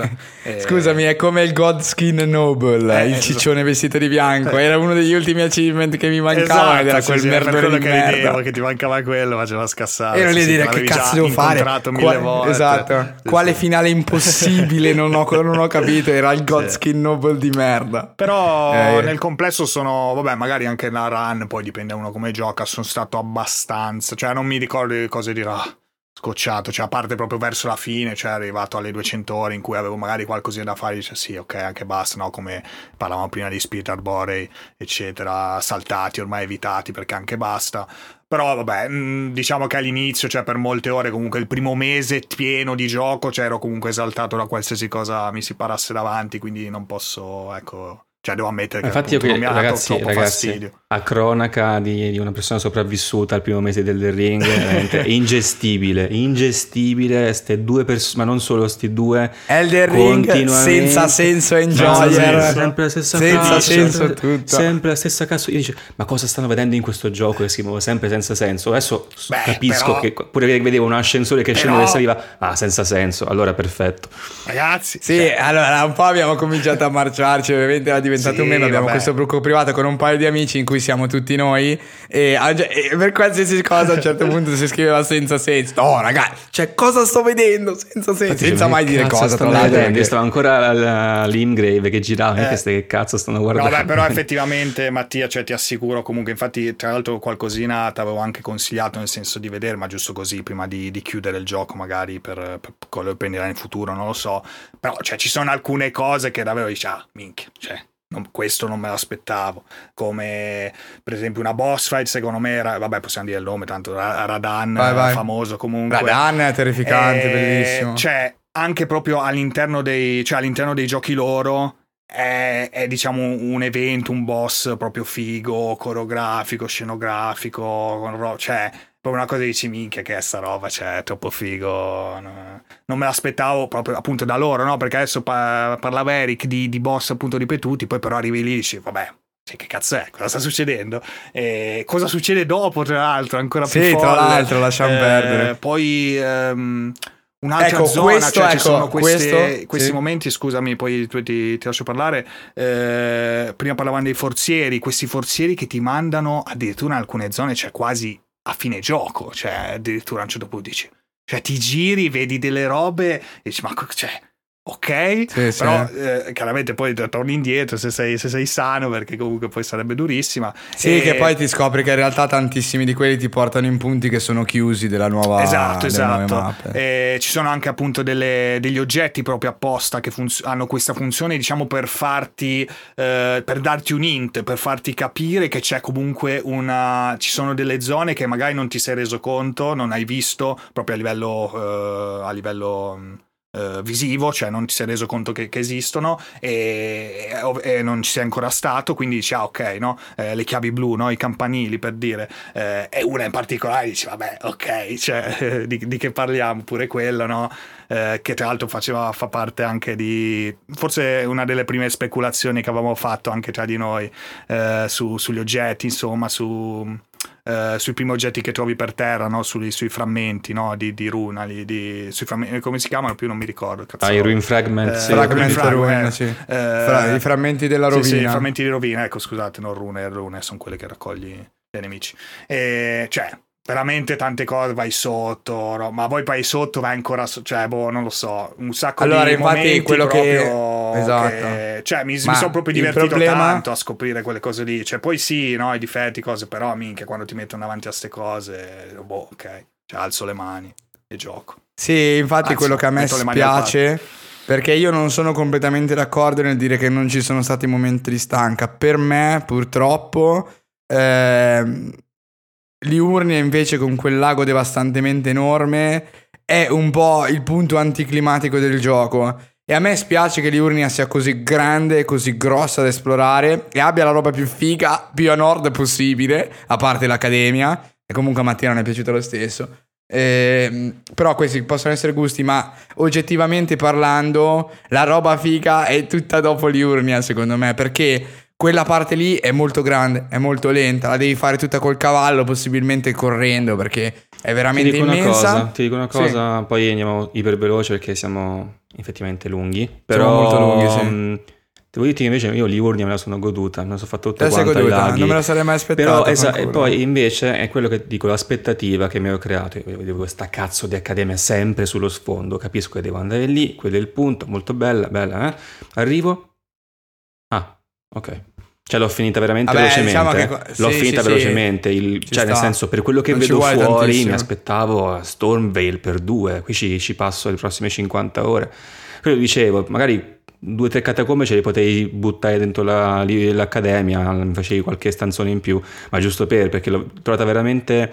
Cioè, è stato più il viaggio che, che, la meta, devo dire la verità. Poi magari... Sì, c'è, da, cioè, c'è, un po', c'è da dire è un po' la saga di Elden Ring. Eh, gli urna... Eh, io ecco sì, a me no, vabbè, non ha pesato perché appunto ero anche cioè, nel senso, era, ero nella prima fase, diciamo, prima enorme fase di gioco, quindi ero ancora super esaltato. Però sì, vabbè, il lago comunque è molto grande e anche difficile da esplorare. Con dei so, nemici io con quelle cazze di aragoste di merda, sì, cioè, Aragosta, Però ecco, poi mi, mi, sono reso conto anche eh, pensando a Mattia, appunto, dell'Accademia, eccetera, eh, perché nasconde, diciamo, cioè, più location separate. Cioè, quindi invece di, diciamo, di unire eh, le cose, agli urna hanno messo eh, più Um, più dungeon, tra virgolette, no? cioè uh, un po' più piccoli di, di Stormvale, però ne hanno messi di più. Uh, probabilmente hanno così voluto cambiare un po' l'idea, no? cosa che invece per dire a Lingam c'era veramente poco altro, no? a parte Morn eh, appunto non, non c'era, sì. no? perché eh, avevi diciamo una pianura da esplorare, il bosco, eccetera, eh, il lago del, del, drago, eccetera. Invece qua agli, agli urna c'è effettivamente molta roba, eh, una magari un po' più difficile da raggiungere, una invece appunto più avanti, la, la magione eh, della, sì. de, sempre di Caria. È quello che dico, eh, Caria Menor, che, sì, che è, molto, la parte figa esatto, che però molto, è più a nord. Sì, sì. Però ecco, quella magari c'è, capito, la, la quasi la, la, cioè chiaro che non la puoi unire perché comunque boh magari poi ci vai chissà quando no? a seconda di poi uno come sì, gioca sì, magari sì. non ci vai subito però capito messe, in, in, messe, insieme nella stessa area comunque ti fanno formare no? il dungeon diciamo no? anche se andiamo a vedere una cosa molto figa che mi piacerebbe anche avessero esplorato di più però vabbè ci sta la, lo studio no? a fianco la torre no? la Living Tower che comunque ci sono tutte queste torri queste torri nel, ah, ci sono nel stato gioco. che poi non ho capito come continuare. È, è lì è molto, è molto, figo. Lì è ah, sì, bella... manca quell'oggetto sì, che non ho trovato. Vabbè, non è colpa tua, ma non è colpa no, tua. No, non è colpa tua, no, assolutamente. Una, no, no, che tornando indietro ho trovato il posto dove metterlo, ma non ho l'oggetto perché lì vedevo quella scaina, quella sorta di scalinata sì, irraggiungibile. Sì, sì, diciamo, sì, esatto, che serve un oggetto. Sì, sì, sì. Comunque, no, diciamo no, che. scusami, poi finisco. Sì, no, concludo. Fuck, fuck, ho uscito, ehm, Appunto, questi Divine Tower che anche lì, cioè, si ripetono nel. perché comunque a livello di lore, eccetera. Però alcune, cioè, sono peculiari, come questa, appunto, di Liurna, come ce n'è un'altra Kyle molto, molto bella, molto carina da, sì. da esplorare. Level design lì, come... fighissimo. E anche quello, cioè, mi sono piaciuti questi modi comunque di, ok, è lì, però effettivamente magari poi ti avvicini, scopri che in realtà non è ah, la solita torre che ci devo salire, tanto so cosa vado a fare, vado a sbloccare la runa, no, invece c'è tutta una meccanica diversa eh, e, e, alcune cose le hanno messe veramente una volta. Cioè, anche quello è sì, abbastanza sì, strano, cosa che magari potevano anche mettere di più perché era comunque funzionale, invece boh, l'hanno messo una volta e mi ha, mi ha sorpreso. Sì, in particolare eh. quella di Kylid eh, dove si esplora di fatto il contorno nel cornicione della cosa è, è veramente fighissima Sì. eh, da, da fare. Però sì, l'hanno fatta una sola volta. Lì potevano veramente sbizzarrirsi e farne magari una- du- due, magari altre due, ecco, con una scalata verso l'alto diversa, Eh, sì, diciamo, sì, esatto, fatta esatto. diversamente. Non so, si vede che a un certo punto il gioco doveva uscire, era completamente rotto l'online e hanno dovuto fixare e non, non sono riusciti a, a metterlo dentro. E Mattia, scusa, quello che volevo dire è qualcosa, che Mattia, sì, sì, esatto, e vai, vai, giusto, giusto. Eh, vai, sarà il mio Mattia, ultimo intervento probabilmente, no? Così io lo, chi- lo chiudo. Ehm, Beh, non ti incazzare però. Paco. Ehm, no, a parte la- l'Accademia che è una Iritil che non ce l'ha fatta, perché quando sono entrato sembrava Sì, essere sì, quello. sì, ho, detto, meno sì. ho detto no, ok, non è proprio quello. Ehm, ultimissima cosa, comporto- comparto sonoro non male, ma cioè, nell'Overworld ho sentito così tante volte quel cazzo di tema ripetuto mille volte che non l'ho sopportato più. Ecco, Purtroppo- per me purtroppo questo è il problema di Limgrave e di Liurnia. Perché sono le zone peggiori del gioco, ma rischi di finirci dentro. Cioè, peggiori chiaramente per modo di dire, ragazzi, a me il gioco è piaciuto, mi sono divertito anche lì. Eh, già ho sentito un po' di stanca in realtà verso Liurnia. Purtroppo, eh, e qui non è per far tacciare Mattia di qualsiasi cosa possa dire, ma eh, non riesco a capacitarmi di come queste due zone siano il bulk iniziale Ehm, eh, per me effettivamente sono due zone molto grosse, ti fanno mangiare un sacco di ore e per giocatori come Mattia che cercano un'esperienza più diversa, magari un po' più veloce se vogliamo, effettivamente sono un grande muro, perché a Limgrave ti trovi un sacco di catacombe, poi ogni catacombe di Liurne che trovi ti escono dal naso, lo posso comprendere, per me personalmente non è stato così, ma posso comprenderlo. Liurne è sterminata, eh, quando tu esci e anche solo ti fai i Khalid oppure eh, vai oltre Liurnia, ci sono tante zone, diciamo, tante, numericamente comunque non sono tantissime, ma ci sono nuove zone che invece sono più compresse, ma con un level design più specifico, se vogliamo, meno appiattito. Eh, e tutte diverse tra di loro, molto diverse tra di loro.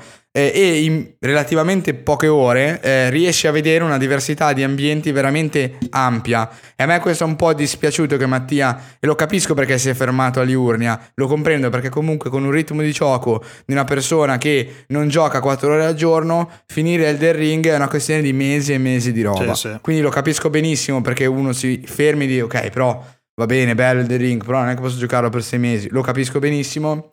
Per questo un po' il fatto che si inizi con Limgrave e poi ci sia Liurnia, secondo me è un po' un deterrente per il tipo di giocatore che è, Ma- che- che è Mattia, perché non lo so, magari un Altus Plateau, cioè chiaramente non è che possono spostare i pezzi di mappa come cazzo gli pare, ovviamente.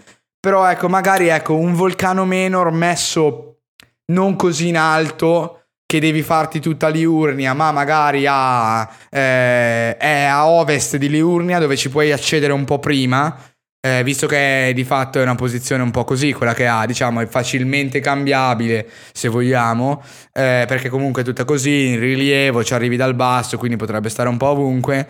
Eh, potrebbe essere stato figo perché magari Mattia invece che vedersi solo Liurnia si sarebbe visto anche Volcano Menor e avrebbe visto che in realtà ci, ci sono altre zone, non solo zone diverse, ma anche un modo di fare le aree diverse perché Volcano Menor è un vulcano, eh, quindi ha proprio una morfologia del terreno diversa e dei percorsi con un level design totalmente diverso rispetto al lago o alla pianura, cioè che effettivamente sono il peggior level design, nel senso che è quasi tutto piatto. Eh, poi ci sono le figate se vogliamo, eccetera. Però di base sia Limgrave che Liurnia sono una distesa piana, eh, in una c'è un lago, negli altri ci sono i boschi, eh, insomma, da quel punto di vista secondo me sono le zone peggiori, ecco, questo mi interessava dire. E con questo gancio invece lascio l'ultima domanda di Mattia, se vuoi farcela, se vogliamo riassumere tutto, e poi andiamo in chiusura con eh, rifle- diciamo, delle riflessioni a tutto tondo sul gioco, sulla nostra esperienza, cosa ci è piaciuto di più e, e una domanda che ho per voi che non ho messo nella scaletta. Allora Ho sposto detto- dopo l'ultimo intervento a questo punto.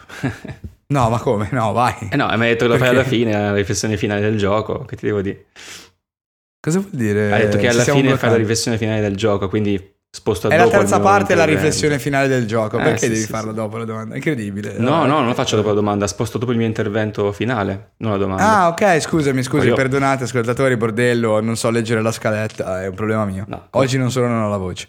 Vada pure. No, appunto, parlando della, della quantità del gioco, ma anche soprattutto di quella che poi la storia da decifrare dietro al mondo in cui si gioca, effettivamente c'è un po' il problema di un Elden Ring che è stato anche recensito al day one, ma con delle Sì. recensioni, ma anche eventualmente degli edito- editor- editoriali, scusate, uno o due mesi dopo che mh, non potranno mai, non possono per forza di cose comprenderlo appieno perché di solito questi giochi appunto vengono sviscerati in tantissimo tempo, che sono mesi o anche anni. Ovviamente una recensione al day one può essere molto precisa, ma eh, magari non potrà, non potrà avvertire di un fatto che magari c'è una mm, tecnica rotta all'interno del gioco finché non viene stress testata dai giocatori. Non deve per forza includerla, magari però anche titoli di approfondimento successivi non possono guardare al gioco al 100%. E quindi eh, effettivamente è possibile che... mm, quello che vediamo all'inizio per Elden Ring, ma anche per giochi come un Dark Souls o un Bloodborne, sono solo appunto una parte di ciò che possiamo vedere dopo, cosa che non accade con tutti i giochi comunque. E la domanda è quindi che secon- se secondo voi le recensioni dei One erano mh, poco complete rispetto a un gioco che viene sviscerato. Da voi che l'avete finito, ovviamente. Guarda, sì. Eh, io ti rispondo, credo di dire la stessa cosa di Ale. Chiaramente, poi Ale, se invece ne pensi diversamente, ovviamente puoi aggiungere. Certo. Io ne abbiamo parlato all'inizio, soprattutto quando ci siamo accorti che Elden Ring non era un gioco da 100 ore, ma più da 200 ore. Ehm, e dicevamo appunto di queste recensioni fatte in una settimana che realisticamente parlando possono avere super giù 70-80 ore di gioco. Eh, cioè, perché la gente, gli umani devono dormire, quindi puoi giocare solo determinate ore di gioco al giorno. Ehm, in realtà, eh, leggendomi sia le recensioni eh, di Pregianza che di Fossetti dopo aver finito il gioco, eh, devo ammettere che boh, in realtà hanno avuto una capacità di analisi abbastanza approfondita su quello che il gioco è realmente in tutti i suoi aspetti. La recensione chiaramente non approfondisce aspetti eh, dettagliistici di alcune parti della mappa piuttosto che di alcuni nemici specifici, ma secondo me sono comunque riusciti a capire Elden Ring, quali sono i problemi, quali sono i difetti, magari senza necessariamente aver esplorato tutte le zone. Elden Ring ha una sequenza di eventi opzionali infinita. Cioè, ve lo dico da io che ho finito il gioco, probabilmente lo sa anche chi ascolta perché è stato un tema di discussione. Cioè, credo che in Elden Ring la roba obbligatoria sia il 20% del gioco. e non sto scherzando. Sì, sì, non, Eh. non penso che esageri assolutamente. E quindi eh, ci sono, e soprattutto alcune cose opzionali sono infilate in percorsi molto lunghi che vanno un po' per la loro strada all'interno della mappa, intendo. Ehm, quindi sono facilmente eh, perdibili. In ogni caso, secondo me, le recensioni sono state molto on point, specialmente quelle di Fossetti e di Pregianza, eh, che discutono del, del gioco anche con stili diversi e parlano magari anche di cose un po' diverse. Ehm, entrambe comunque sono super positive. Però riescono a catturare l'essenza di, di Elden Ring, secondo me. Sono riusciti a farlo anche giocando poche ore. Infatti, cioè, la domanda stessa, mh, poi preciso, era un po' trabocchetto per introdurre la cosa più che altro, il fatto che Sì. alla fine non devi completare al 100% qualcosa per poterne intuire anche lo spirito in, qualche modo, perché poi sono giochi che vengono sviesciati comunque per forza di cose nel tempo e le cose si scoprono per forza di cose dopo. Quindi cioè, ci, ci sta totalmente che la recensione non possa e non deve coprire tutti gli aspetti in modo enciclopedico, quindi anche il fatto che non presenti una caratteristica, ah questa tecnica è rotta, non è un problema. Era, cioè più che altro per far uscire la discussione in mezzo. E, Sì, secondo me anche non dobbiamo sottovalutare il valore che hanno queste persone, nel senso che mi rendo conto che ed è la prima volta che effettivamente me ne rendo conto perché io, anche se gioco tanto, non gioco spesso i giochi fino a questo punto di profondità e mi rendo conto che loro effettivamente in 70-80 ore di gioco hanno tirato delle conclusioni che io magari ho tirato fuori in 160-200 ore di gioco.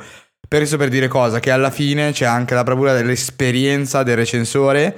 Nel mio caso in particolare, sia di Fossetti che di Pregianza, eh, anche per un po' di par condicio se vogliamo, che sono riusciti in così poche ore a capire. Quindi sì, c'è sia un tema di non devi giocartelo tutto, ma c'è anche un tema di esperienza del recensore che riesce a carpire, a capire il gioco in maniera più efficiente, quindi con meno ore di gioco rispetto sono, ad un giocatore normale. Sono entrambi appassionati anche della, della, serie stessa, comunque dei giochi from software, quindi già no, c'hai l'occhio, cioè ci sta anche quello, no?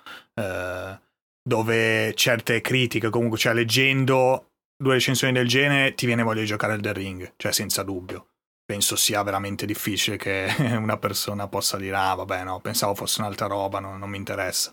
Eh, invece, poi puoi andare però anche lì è difficile andare a prendere appunto una recensione su Steam di uno che adesso ha magari 400 ore, l'ha giocato due volte, ha fatto di tutto, eh, magari ti, ti, mette anche un buon numero di critiche su, su un certo tipo di profondità del PvP, del, del bilanciamento, cose che ovviamente eh, infatti dopo, le recensioni infatti l'aspetto multiplayer è carente per forza di cose eh, eh esatto, esatto. È, forse però, era quella la poca competenza era più lì più che sì. nel, nel, gioco stesso però tu che non conosci uh, i giochi con software non conosci quindi Elden Ring magari il primo che pensi di, di voler comprare ti leggi appunto quello su Steam che ha 400 ore, magari ti fa veramente un tapiro di, di critiche, di, di, difetti, però eh, hai veramente pochi mezzi anche per comprenderle, no? Perché non hai veramente in testa cos'è. Eh, tra l'altro ho visto anche un pezzo di un bellissimo video dove appunto uno eh, con la sua prima esperienza aveva fatto una fatica boia chiaramente all'inizio a, a, a, giocare,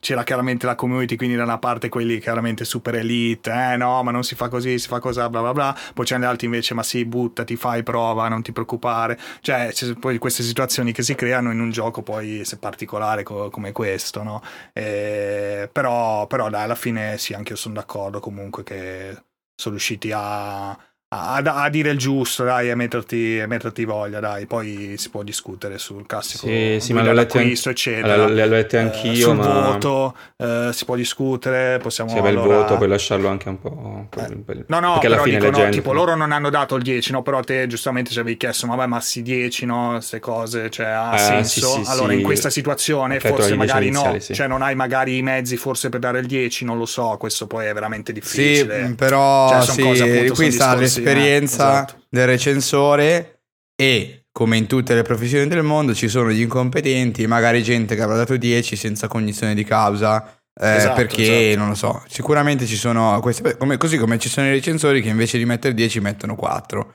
eh, eh, perché ci sono entrambe le cose.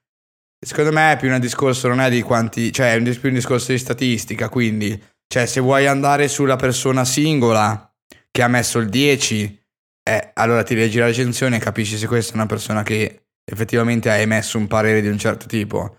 Eh, oppure ti fidi appunto di un Pregianza, di un Fossetti che infatti scelgono di non mettere 10 perché tengono conto di una votazione più precisa e ti dicono ok guarda il gioco è fighissimo però fighissimo vuol dire che ti mettiamo 9.2 9.4 eh, perché ti togliamo circa mezzo punto o quasi un punto eh, per eh, aiutare, cioè per farti capire che comunque ci sono dei problemini, no? Quindi sono già un, ad un ana- tipo di analisi più profonda da questo punto di vista. Oppure, terza opzione, eh, quindi prima opzione il coglionazzo, seconda opzione il recensore buono eh, che fa la valutazione precisa oppure ti guardi la statistica. E allora a questo punto la statistica però non è fatta di chi mette 10 è fatta di una media globale e se la media si attesta al 90-92 non ha senso parlare di 10 non ha preso 10 il gioco. Ha preso 93-94 dove si è assestato non mi ricordo 95 forse non mi ricordo su Metacritic. Eh, quindi il problema di tutti questi 10, secondo me, no, ma non solo per il Ring. La versione PS5 comunque era molto alta. La versione PS5 era quella più alta, sì, forse. E, e quindi questo è il discorso, secondo me. Eh, non è tanto di vedere quanti diventano il 10 e quanto il 4, perché ho la sensazione che, per esempio, su Metacritic la stragrande maggioranza dei recensori in realtà non, non siano particolarmente esperti. Bisognerebbe poi fare una cernita di quali sono le redazioni che hanno persone serie e vedere se loro hanno messo 10 o se hanno messo o se hanno scelto di mettere appunto 9 e mezzo che secondo me questo è un po' il discorso per me personalmente poi ognuno può muoversi come preferisce ultima parte eh, di questa puntata un ragionamento in generale su Elden Ring. Adesso abbiamo parlato un po' delle cose che sono arri- derivate da quelli vecchi, da quelle che sono nuove inserite in Elden Ring. In entrambe le cose ci sono pregi e difetti, ma alla fine della fiera io già qua mi, mi inserisco e parlo un po' di tutti i tre punti che avevo messo nella scaletta in maniera un po' più sbrigativa, magari perché stiamo andando veramente lunghi. Vabbè, cioè ragazzi, ho 290 ore del gioco non l'ho chiuso definitivamente perché ho preso il platino, ma già so che, figurati, così come erano per i Souls, altre run arriveranno, eh, le farò con grande piacere. Per me Elden Ring è un po' la pietra miliare, cioè io non penso che uscirà un gioco che potrà essere un Goti rispetto a quest'anno, per me personalmente.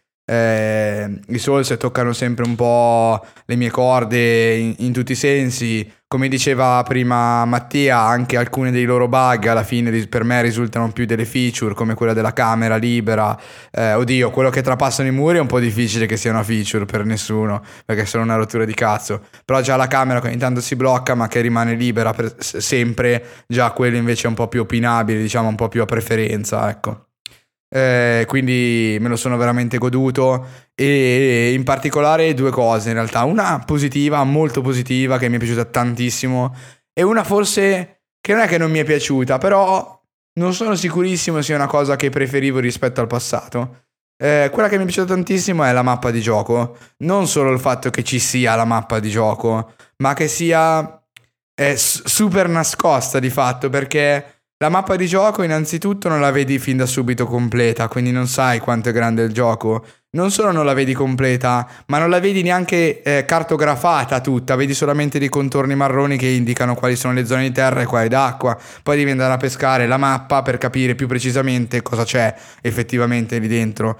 Eh, questa cosa mi è piaciuta tantissimo perché si è creato quindi un misto tra avere una mappa necessaria per girare l'open world così ampio e anche mettersi dei segnalini, capire dove andare, vedere com'è il terreno, eccetera. Ma non è stato eliminato quel senso di orientamento eh, intuitivo che è sempre presente eh, in Elder Ring, grazie alla posizione dell'albero, grazie alla posizione dell'accademia, grazie alla posizione delle torri divine, grazie alla posizione del castello di Limgrave, eccetera. Cioè, la figata secondo me è che sono riusciti veramente a mischiare insieme le due cose hai una mappa ma ti devi lo stesso bene orientare o comunque puoi farlo, soprattutto quando i portali ti sparano dall'altra parte del mondo eh, senza preavviso e, e, comunque riesci un po' a capire dove sei anche se sulla mappa non hai scritto niente o se è tutto, eh, come posso dire, nascosto dalla fog of war della mappa. Non solo, in più, come diceva prima, delle epifanie scoprire la mappa per come è costruita la mappa e per come si rivela nella propria morfologia cioè, mano mano. è una scoperta continua, cioè veramente sembra ogni volta che la mappa sia finita, che ci sia una strettoia, che non ci sia un cazzo lì. Poi esci fuori dal castello ehm, di Stormvale e ti rendi conto che, ok, sì, c'è l'accademia, ma la mappa non è finita, cioè l'accademia è, è a chilometri da qua, è per forza oltre il confine della mappa che vedo. Ti prendi una mappa di Liurnia e scopri che se l'Imgrave ti sembrava grossa, Liurnia è, è due volte l'Imgrave a livello di, di superficie, no? Sì, sì, enorme, E quindi poi enorme. vedi l'imbuto, l'imbuto sopra l'Imgrave, eh, scusate, sopra la Liurnia, pensi ancora che la mappa si stia restringendo, vai oltre e scopri che è ancora più larga. Cioè, nel senso, questa continua scoperta eh, che mescola insieme sia eh, ambientazioni diverse, eh, le quest, eh, i dungeon, quelli dungeon veri da esplorare, eh, la mappa sotterranea, cioè è un gioco veramente dalla continua scoperta e la sensazione che mi ha lasciato, forse per la prima volta, un po' l'avevo provata anche con Breath of the Wild, ma qua per me è potentissimo, anche perché il gioco riflette tantissimo il mio gusto personale, è che a un certo punto non capisci più cosa può essere nel gioco. Qualsiasi cosa può esserci, perché non lo so, ogni, ogni 5 secondi ti mette davanti a una porzione di mappa nuova inaspettata, alle mappe sotterranee. Quando batti Radan, cioè che succede nella cazzo in finale, ma chi cazzo se lo aspettava? eh, cioè, nel sì. senso, non lo dico anche se abbiamo detto liberato di spoiler, perché tanto chi lo sa, lo sa cosa succede. Chi non lo sa, che se lo goda giocando il gioco, perché è un momento veramente, secondo me, fenomenale. Eh, vai lì e dici, come, cioè, come cazzo è possibile sta roba? Cioè, eh, non, non- me la sarei mai aspettata. Ecco, da quel momento in poi qualsiasi cosa è possibile. Quando succede, cioè per me personalmente, dopo aver battuto Rodan, il gioco non aveva più limiti rispetto a quello che poteva succedere nella mappa, perché ha di fatto trapassato quello che credevo. Quando si gioca un gioco, solitamente, dopo un po' di ore di gioco, si tende a capire un po' quali sono i limiti strutturali e, e- e non... Lo sappiamo già cosa c'è, cosa non c'è, cosa sarà una cutscene cosa invece sarà giocabile, cosa sarà una gimmick cosa sarà una boss fight completa, eccetera. Qui sono riusciti con, con queste- con questo sistema di scoperta, eh, che non, è, non fanno niente di tecnicamente superbo, è semplicemente come vengono proposte le scoperte in sé. Eh, niente, cioè è, è tutto così, è tutto un viaggio, non sai mai dove cazzo vai, non sai mai dove finisci, dove stai andando. Pensavi fosse la boss fight per prendere una runa di merda, invece ti apre eh, il mondo eh, di esplorazione eh, da tutt'altra parte per un oggetto, per una cutscene, per quello che succede, eccetera. Questa roba qui, quando cioè, mi dispiace, non voglio sempre fare il fegot, però un po' lo faccio. Cioè, quando Mattia mi dice eh, emuleranno Elden Ring, non lo so, cioè io questa roba che succede e io faccio sempre riferimento a quello che succede dopo Radan e a tutto il percorso, diciamo, di esplorazione che ti apre questa cosa qui. Non lo so, io non l'ho mai vista in nessun gioco, non credo la vedremo nel futuro. Come sempre, se succede, ragazzi, io sono in prima fila, lo compro day one, faccio 400 ore, sono contentissimo.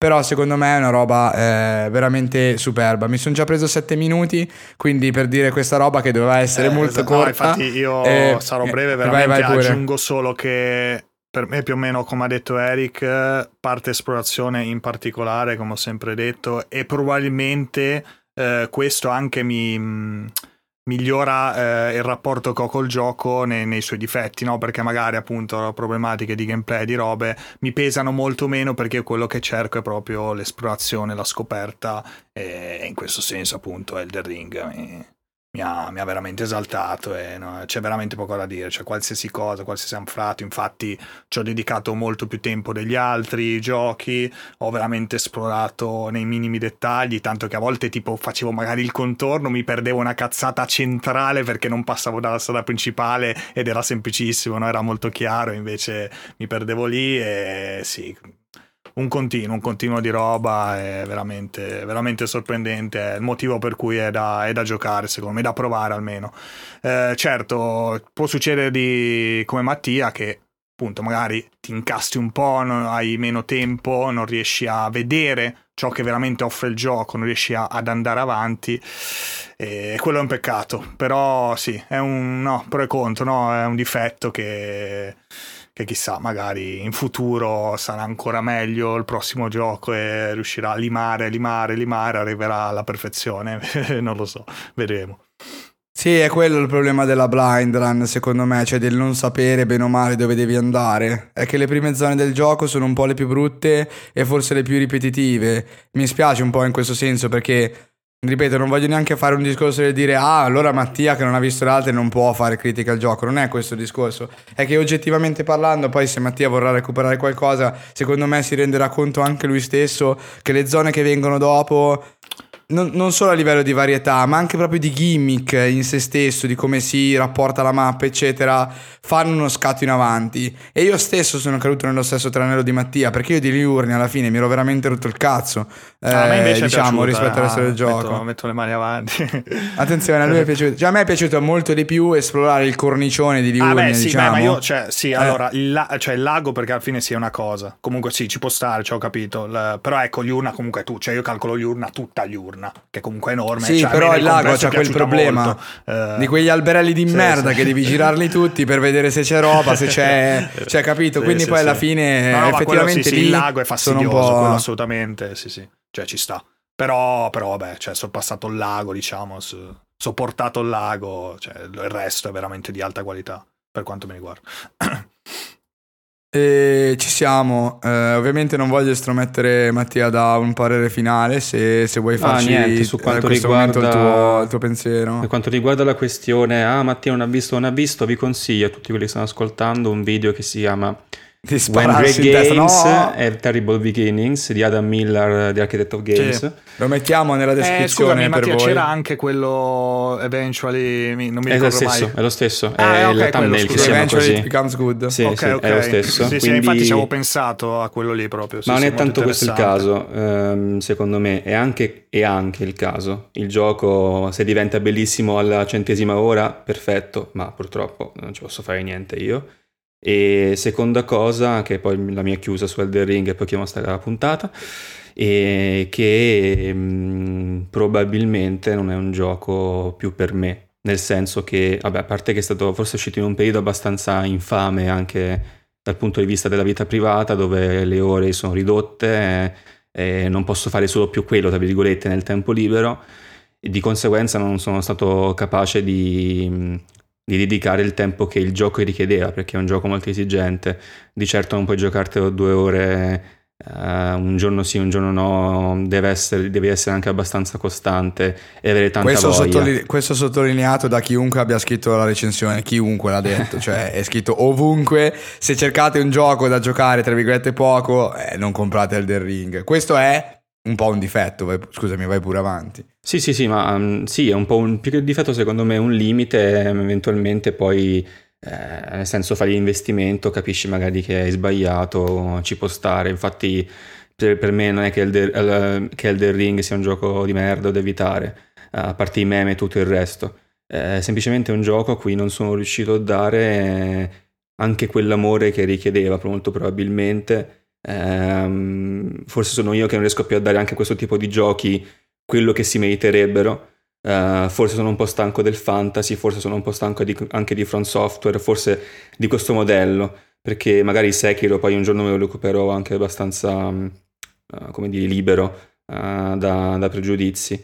Forse sono, sono proprio io che sono cambiato, mentre From è rimasta la stessa e- ed è migliorata, quindi è un po', è un po' questo forse il concetto. Però magari ecco in futuro Elden Ring potrei anche riprenderlo perché l'ho fermato perché mi stavo rendendo conto che uscivano giochi che volevo giocare. Cioè molto banalmente questa è la frase con cui chiuderei il tutto. C'erano giochi che volevo giocare e io ero bloccato su Elden Ring. E alla- naturalmente, come è giusto che sia, ho detto allora non è quello che, che vorrei fare, evidentemente. E ho messo in pausa Elden Ring e forse un giorno lo riprenderò. Eh, vedremo se mi stupirà. eh, che l'ha fatto solo una volta in realtà. Per me Elden Ring mi ha stupito solo una volta. Quando ho scoperto l'esistenza della mappa sottoterra, lì ho detto: Ah, cazzo, questa è effettivamente una bella cosa. Per il resto non sono stato stupito, ma è tutto molto bello, ovviamente. Ma non, non- non sono morto dentro come in altri giochi, esempio Other Wilds, eh, che si pone comunque un approccio open. E quindi questo è il concetto, secondo me, come ho detto prima. Forse un giorno lo riprenderò. Va bene, dai. Aspetta, sta, aspetteremo quel giorno. assolutamente. Eh, assolutamente, tra l'altro comunque anche le percentuali di achievement, sto guardando quelle su Steam, ehm, in realtà eh, mi stupisce che siano così alte. Sì, sono molto alte, eh, anch'io non ho notato sta cosa. Perché ci sono almeno un finale, l'hanno beccato veramente in tanti, siamo quasi al 24% di completamento fondamentalmente per il finale più popolare, diciamo. Eh, tra tutti sto scorrendo, ovviamente sono tutti disordinati. Ehm, questo mi ha stupito molto quando ho sbloccato i finali, eh, perché, perché sì, perché è un gioco molto molto esoso. Eh, tra l'altro il finale più, mm, più, più- più trovato, quello, l'achievement dei finali più, più trovato, il 23.6%, è tra l'altro uno di quelli che richiede un path opzionale molto lungo. Eh, e non quello invece che richiede zero path opzionali. Cosa che mi ha, sp- mi ha veramente stupito. Ehm, secondo me, quello che è riuscito a creare From Software è una schiera di, se vogliamo, un po' soldati, molto grande però, che compra milioni di copie del gioco, che si sono affezionati a questo modo di fare i giochi.